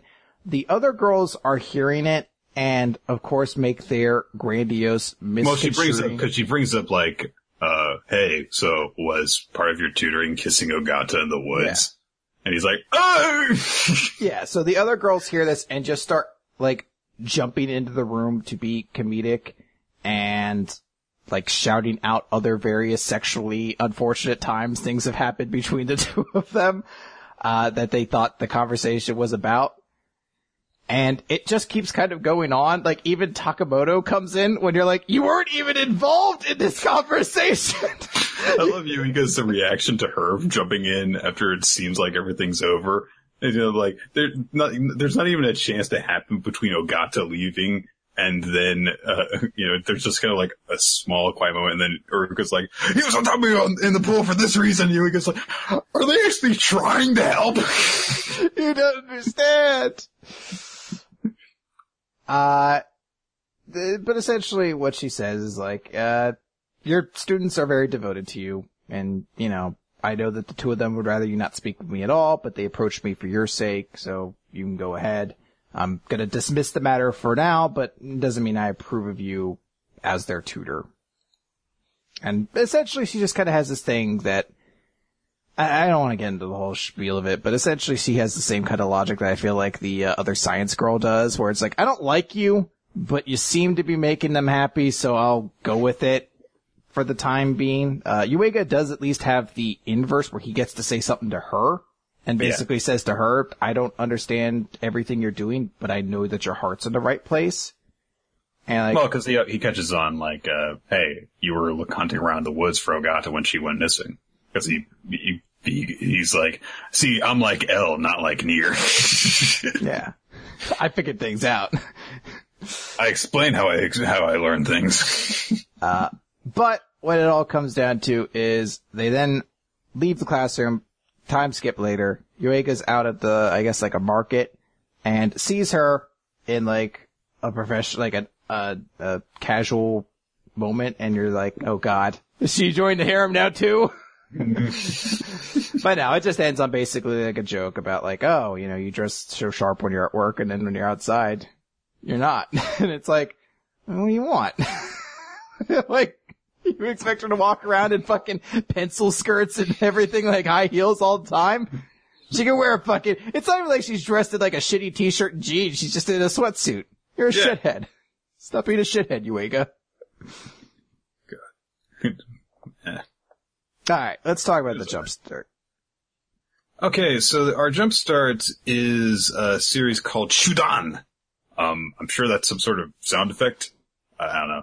But it's by Takuma Yokota, who is the one who did Straighten Up, the dancing uh, series that uh, ran. Gosh, I think it started a little over a year ago. I think somewhere around there. Um, and uh, it's a youth soccer manga. I'm not going to go into like any details or anything like that uh, because it's a long chapter and we don't have an incredible amount of time. But uh, essentially, it's about these uh, mostly sixth graders playing soccer and they're just kind of having a practice match with the team playing against each other. We're introduced to our main characters are Soshi and Roku, and then a girl, um, who's joined the team. And it's a really cool, exciting uh, chapter that we have to open things off with, and it, it's it's fun. Uh, you get just quick little snippets of some of the different members of the team, their strengths and, and weaknesses. Like their captain has this really powerful but uncontrollable kick. Um, so she's really, really fast. Roku is a, is a trickster and is really good at stealing the ball. And then, um, I forget what her name actually is which is appropriate because Soshi doesn't learn her name for a whole lot of it. yeah, I was gonna say, I don't think she actually introduces herself for a while. Oh no, she says Akira and Nanase? Nanase? Yeah, so N- Nanase, uh, and Soshi, there's a bit of awkwardness between them because Nanase is clearly incredibly talented and Soshi misses a pass from her at the beginning. And then she holds back on the next one she sends towards him because that Roku's able to intercept it. And so then he's just like, hey, you know, don't hold back on me anymore. And they do put together this really cool sequence where she, you know, passes the ball in and he manages to chase it down and, and hit it back and she heads the ball into the goal. It's a really cool, exciting, uh, opening chapter. Um, and it's like, I don't know exactly how this is going to work out having, you know, characters this young, uh, be the heroes of the series, but I really liked it. So I, I could dig it. I'm glad that as the chapter went on, developed a bit more because I was really worried mm-hmm. when they first introduced her. I was like, is this just gonna be a thing where she's the super cool player on the team that everybody, like she essentially started to become Rey from Star Wars for a moment when she's like, don't worry guys, I can play any position. I'm ambidextrous. I'm basically the best thing in this world. I'm the hottest shit to come to fucking youth soccer. That's ever. what I say, Rey. yeah. I have baby memories too. Thankfully, it gets a little bit better from there. But yeah, it seems like an interesting series. Uh, perhaps we'll we'll be able to speak more on it in depth uh, next week when we're not sleep deprived and time rushing to, to get through everything. Yeah. Um. Yeah, we'll see. I, am definitely intrigued and uh, yeah, looking forward to the next one. Let's talk about Promise Neverland. Demons chasing after the kids. Oh no. Um. This is really just kind of a big recap of, hey, the kids trained for this. They, you know, trained to be chased through the goddamn woods and they did it for months. So they're actually prepared for this because this thing is a kind of reasonless beast. So, uh, Don signals to the kids and they, uh, while he's leading them away from it and they split up. So there's only chasing half of them. And then Ray comes up with this idea to trick it into following him past the pit that they fell into before and, uh, you know, he's like, I'll, I'll handle this. And it was like, no, you're gonna get yourself killed. And Ray's like, no, I'm not. Don't worry. I'm not planning on sacrificing myself anymore. He goes to launch the plan and there's this big moment where it looks like it's going to work.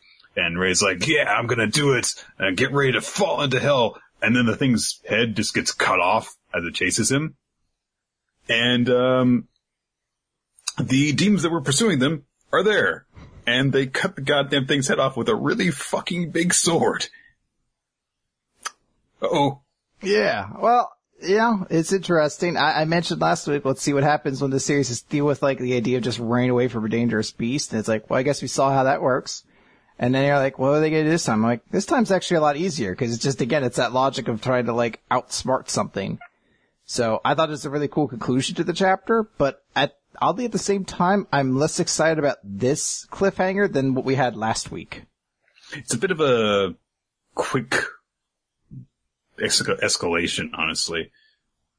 I was uh, really not expecting the pursuers to actually catch them this quickly. We'll see what happens. It doesn't seem like they've actually seen Ray yet, so he doesn't. He hasn't actually seen any of them. I guess he just assumed, or whatever the demon's gender is. I don't want to assume it's gender. It could be a monster, a third gender kind of, uh, or a robot maybe. Uh, it says, uh, we found them. It could just be referring to the fact that a creature was chasing something.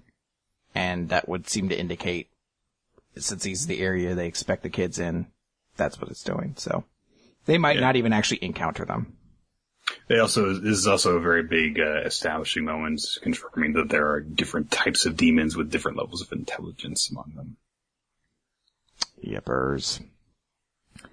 Alright, so just as there were two Fairy Tail chapters, there are two seven deadly sins chapters to get through, but I'll try to blaze through these. Uh, the first one is 220, the hero's feast, and a good portion of this chapter is basically spent kind of acknowledging that this is the first chance that the seven deadly sins have really had to be together again.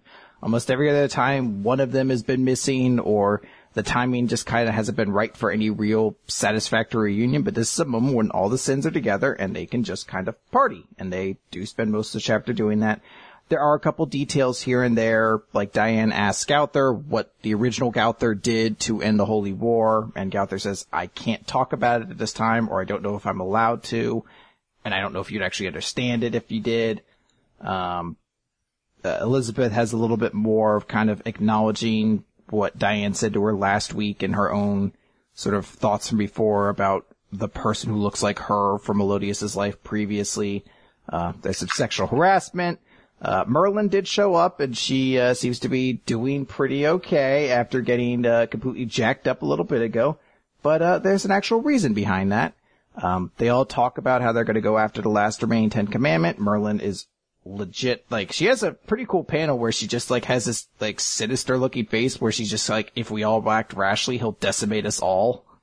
Um that was kind of cool. It was a little over the top but i still thought it was pretty cool of like just how serious she is about that. Um there's a, little, a small moment where escobar is like trying to talk to her um and she's just like, I gotta get going. She starts to fall down when she gets in the room because turns out she's just, uh, she was kind of pull, pulling it all together for the sake of that party, but she's not actually doing that great. And, uh, Meliodas catches her and is like, it's all to protect Arthur, isn't it? And, uh, Merlin says, Meliodas, please, I can't lose him. Arthur is my one and only hope. And I, she says that as Escobar is outside the room listening in, which is very sad because you want Escobar to be happy. He's such a dapper good boy. My name is Escanor. Whatever. I don't care. I watched Narcos recently. Escobar is a cooler name. Uh, so then chapter 221 is the next one, which is not loaded up for me at the moment, but essentially continues on where the last one left off, but a little bit more of an extreme to it. So Merlin isn't just tired. She's fucked up. Uh, chapter 20, uh, 221, it's all I can do. She's actually like really exhausted. And actually, I guess that's the end of the chapter. So we'll just mention at the start, uh, Elizabeth's still kind of wonky, but actually does mention to Meliodas the fact that there's another version of her in his past. And he's just like, whatever. I have no idea what that's about. Uh, Ban and King were listening in and are like talking about. Well, because like, Elizabeth's getting more and more hurt because mm-hmm. she kind of basically knows the truth, or she knows a version of the truth, and she's trying to get Meliodas to tell her about it. Mm-hmm. And he's just like, I don't know. Yeah, she's like, yeah, sorry. I, I trust you. And yeah. And, uh, so Ban and King mock him for it, like having a lover's quarrel. So he just blows a hole through Ban's chest, which is fine because he's immortal, but it's so brutal the way he does it because it's, it's not pulling back. You can clearly tell he's supposed to be like really miffed that they're there mocking him for it, but it's weird to like treat like, hey, you had a hole blown through your chest as comedy. I like how King is like, cause he's turns to King. He's like, "Hey, if you do that, I'll actually die." So he just flicks him in the forehead instead. uh, so then we we cut over to what I was referring to before. Merlin is like bedridden and seemingly really affected by this heavy curse that uh, Zeldris uh, affected on her, and Hendrickson can't seem to fix it. Uh, I like how Escanor calls him Hendiken, Hendikun uh, referring to like, hey, like if you can't, then who can? And that's when they pull, uh, Elizabeth in, cause she has her special magic. Uh, Hendrickson says that her magic is nothing like that of the druids, and it's like something out of a fairy tale. So we cut away to Elizabeth. So they all hold hands. And... Yeah, they believe really hard, and then it turns out the Apocalypse Dragon would have killed them if not for the first Fairy Tail lowly guildmaster showing up and saving them all. Uh, she's inside of what I guess is the curse itself. And we see, uh, Zeldris there and he's like, oh, you, I was wondering what kind of person be able to interfere with my magic. And he just says, uh, poor girl. So the rumors were true. Uh, you're the cursed goddess Elizabeth. Are you still causing my brother pain? And that's how the chapter ends off, which is a kind of exciting cliffhanger for yeah. the next chapter. It'll be cool to see where this interaction goes. Someone's gonna go over Meliodas and fucking tell her what's going on. Yeah. Someone needed to. He wasn't gonna say anything, asshole. Alright. Let's move over to Black Clover. Uh, last time the fake Zerx Lugner, uh, decided to just drop in and participate in the Royal Knight exam. And, uh, we actually get a not too warm welcome from him because uh, the Wizard King's assistant steps in, threatens him, refers to him as churl, which is definitely a word I know the definition of. I'm assuming it's bad. um, and everyone's like, "What the hell are you doing here? What, what are you doing?" And so uh, they, they, in particular, like, hey, how dare you, you know, uh, not pay respects to the Wizard King? And he's like, I don't respect him, so fuck off.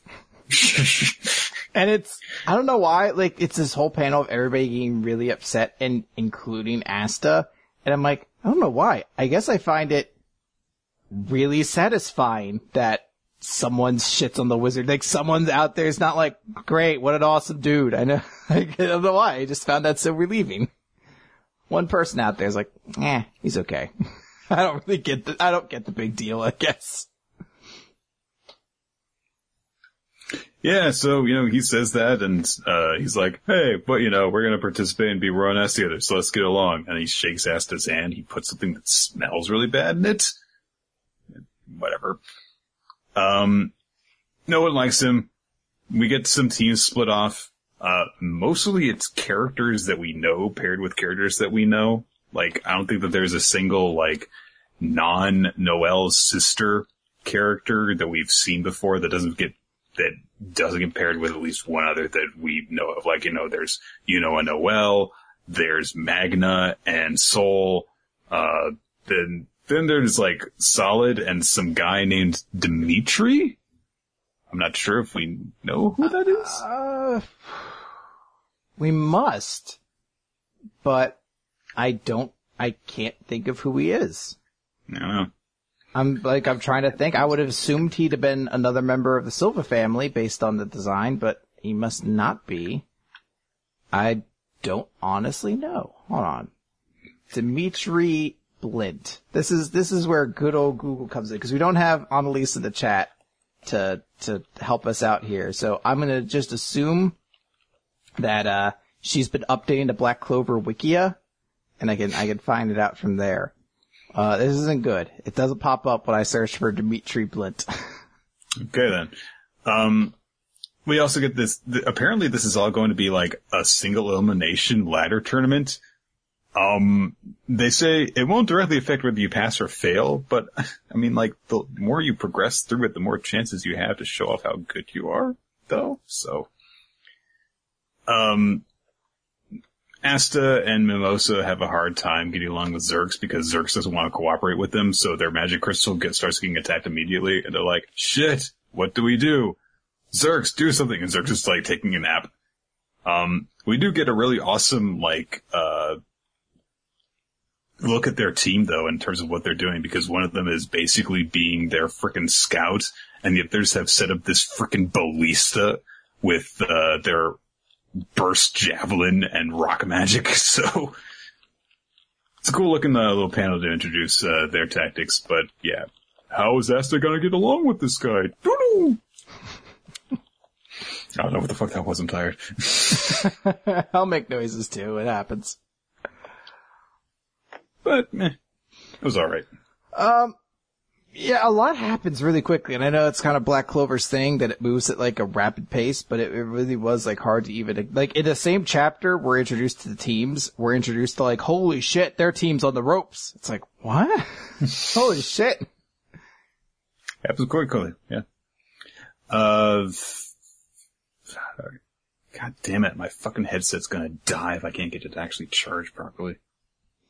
Uh, you want me to start going through One Piece? I don't actually have anything else really to say about Black Clover this week, though. So Alright.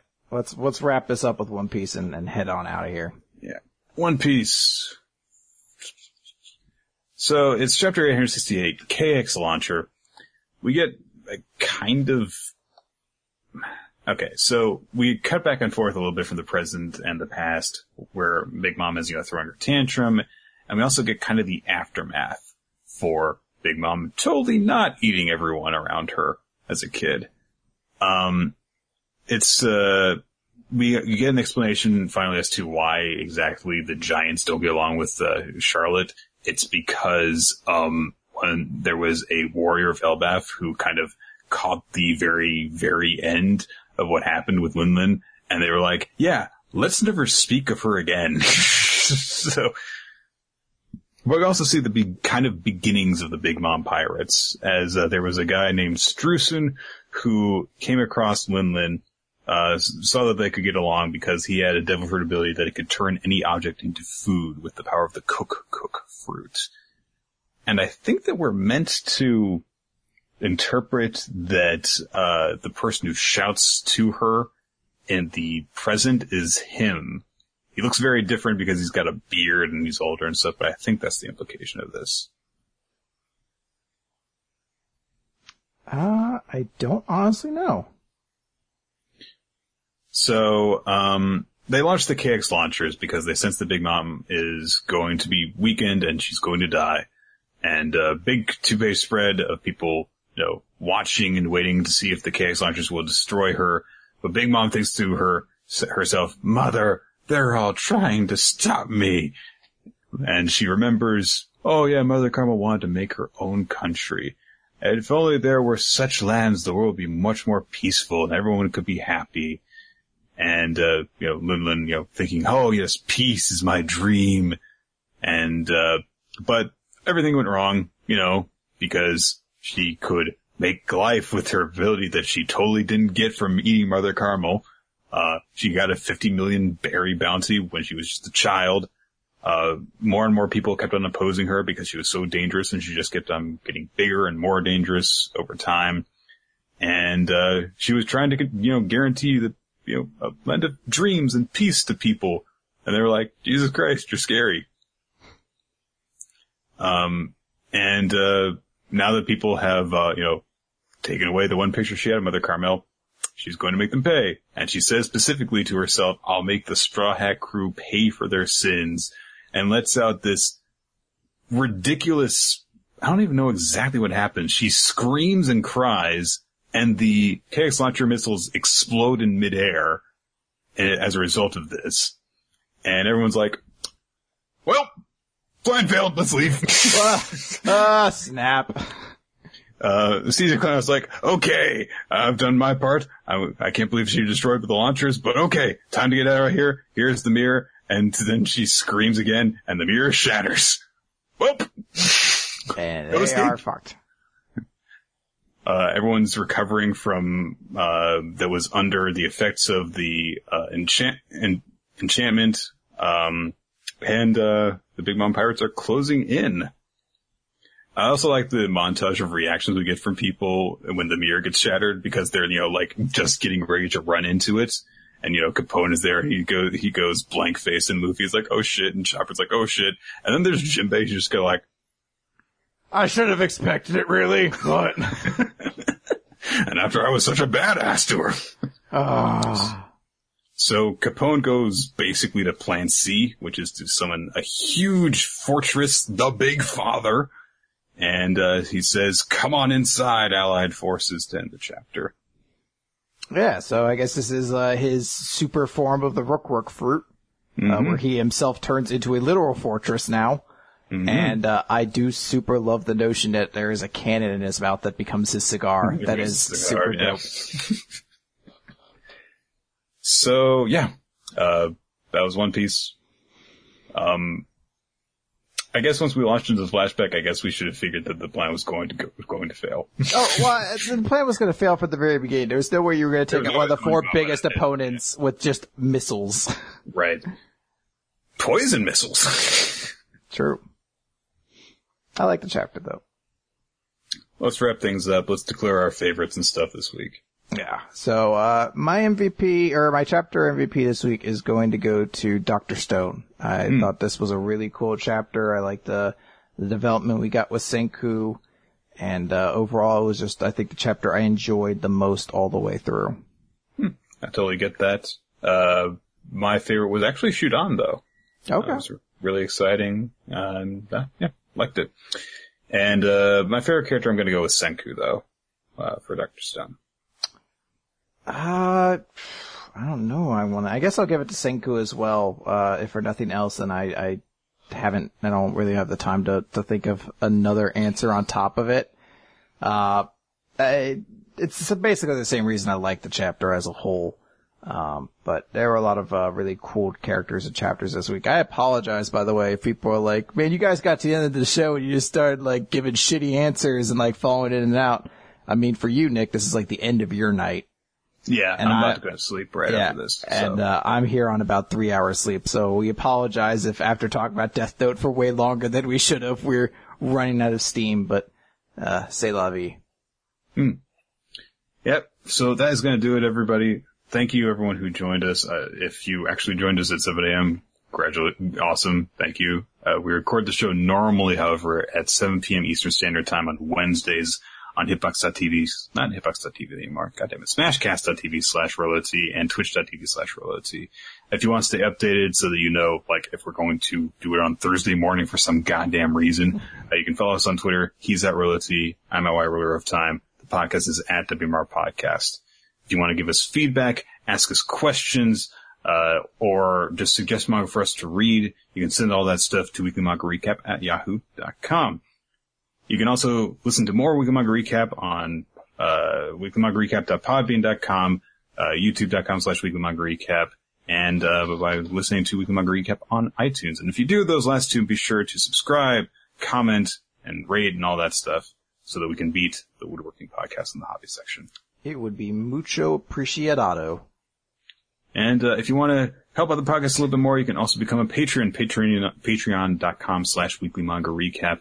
All sorts of bonus content for you guys to enjoy. Yes. We'll be getting uh, some more of that stuff out, I think, in the next couple of days or a week or so.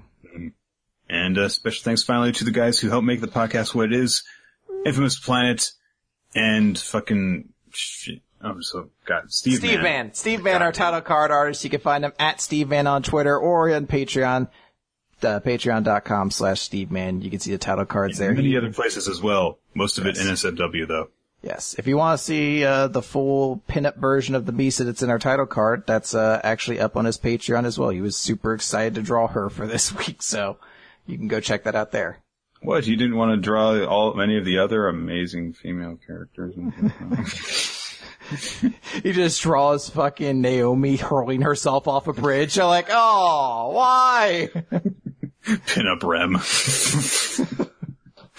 That's it, everybody. Uh, where the hell's that?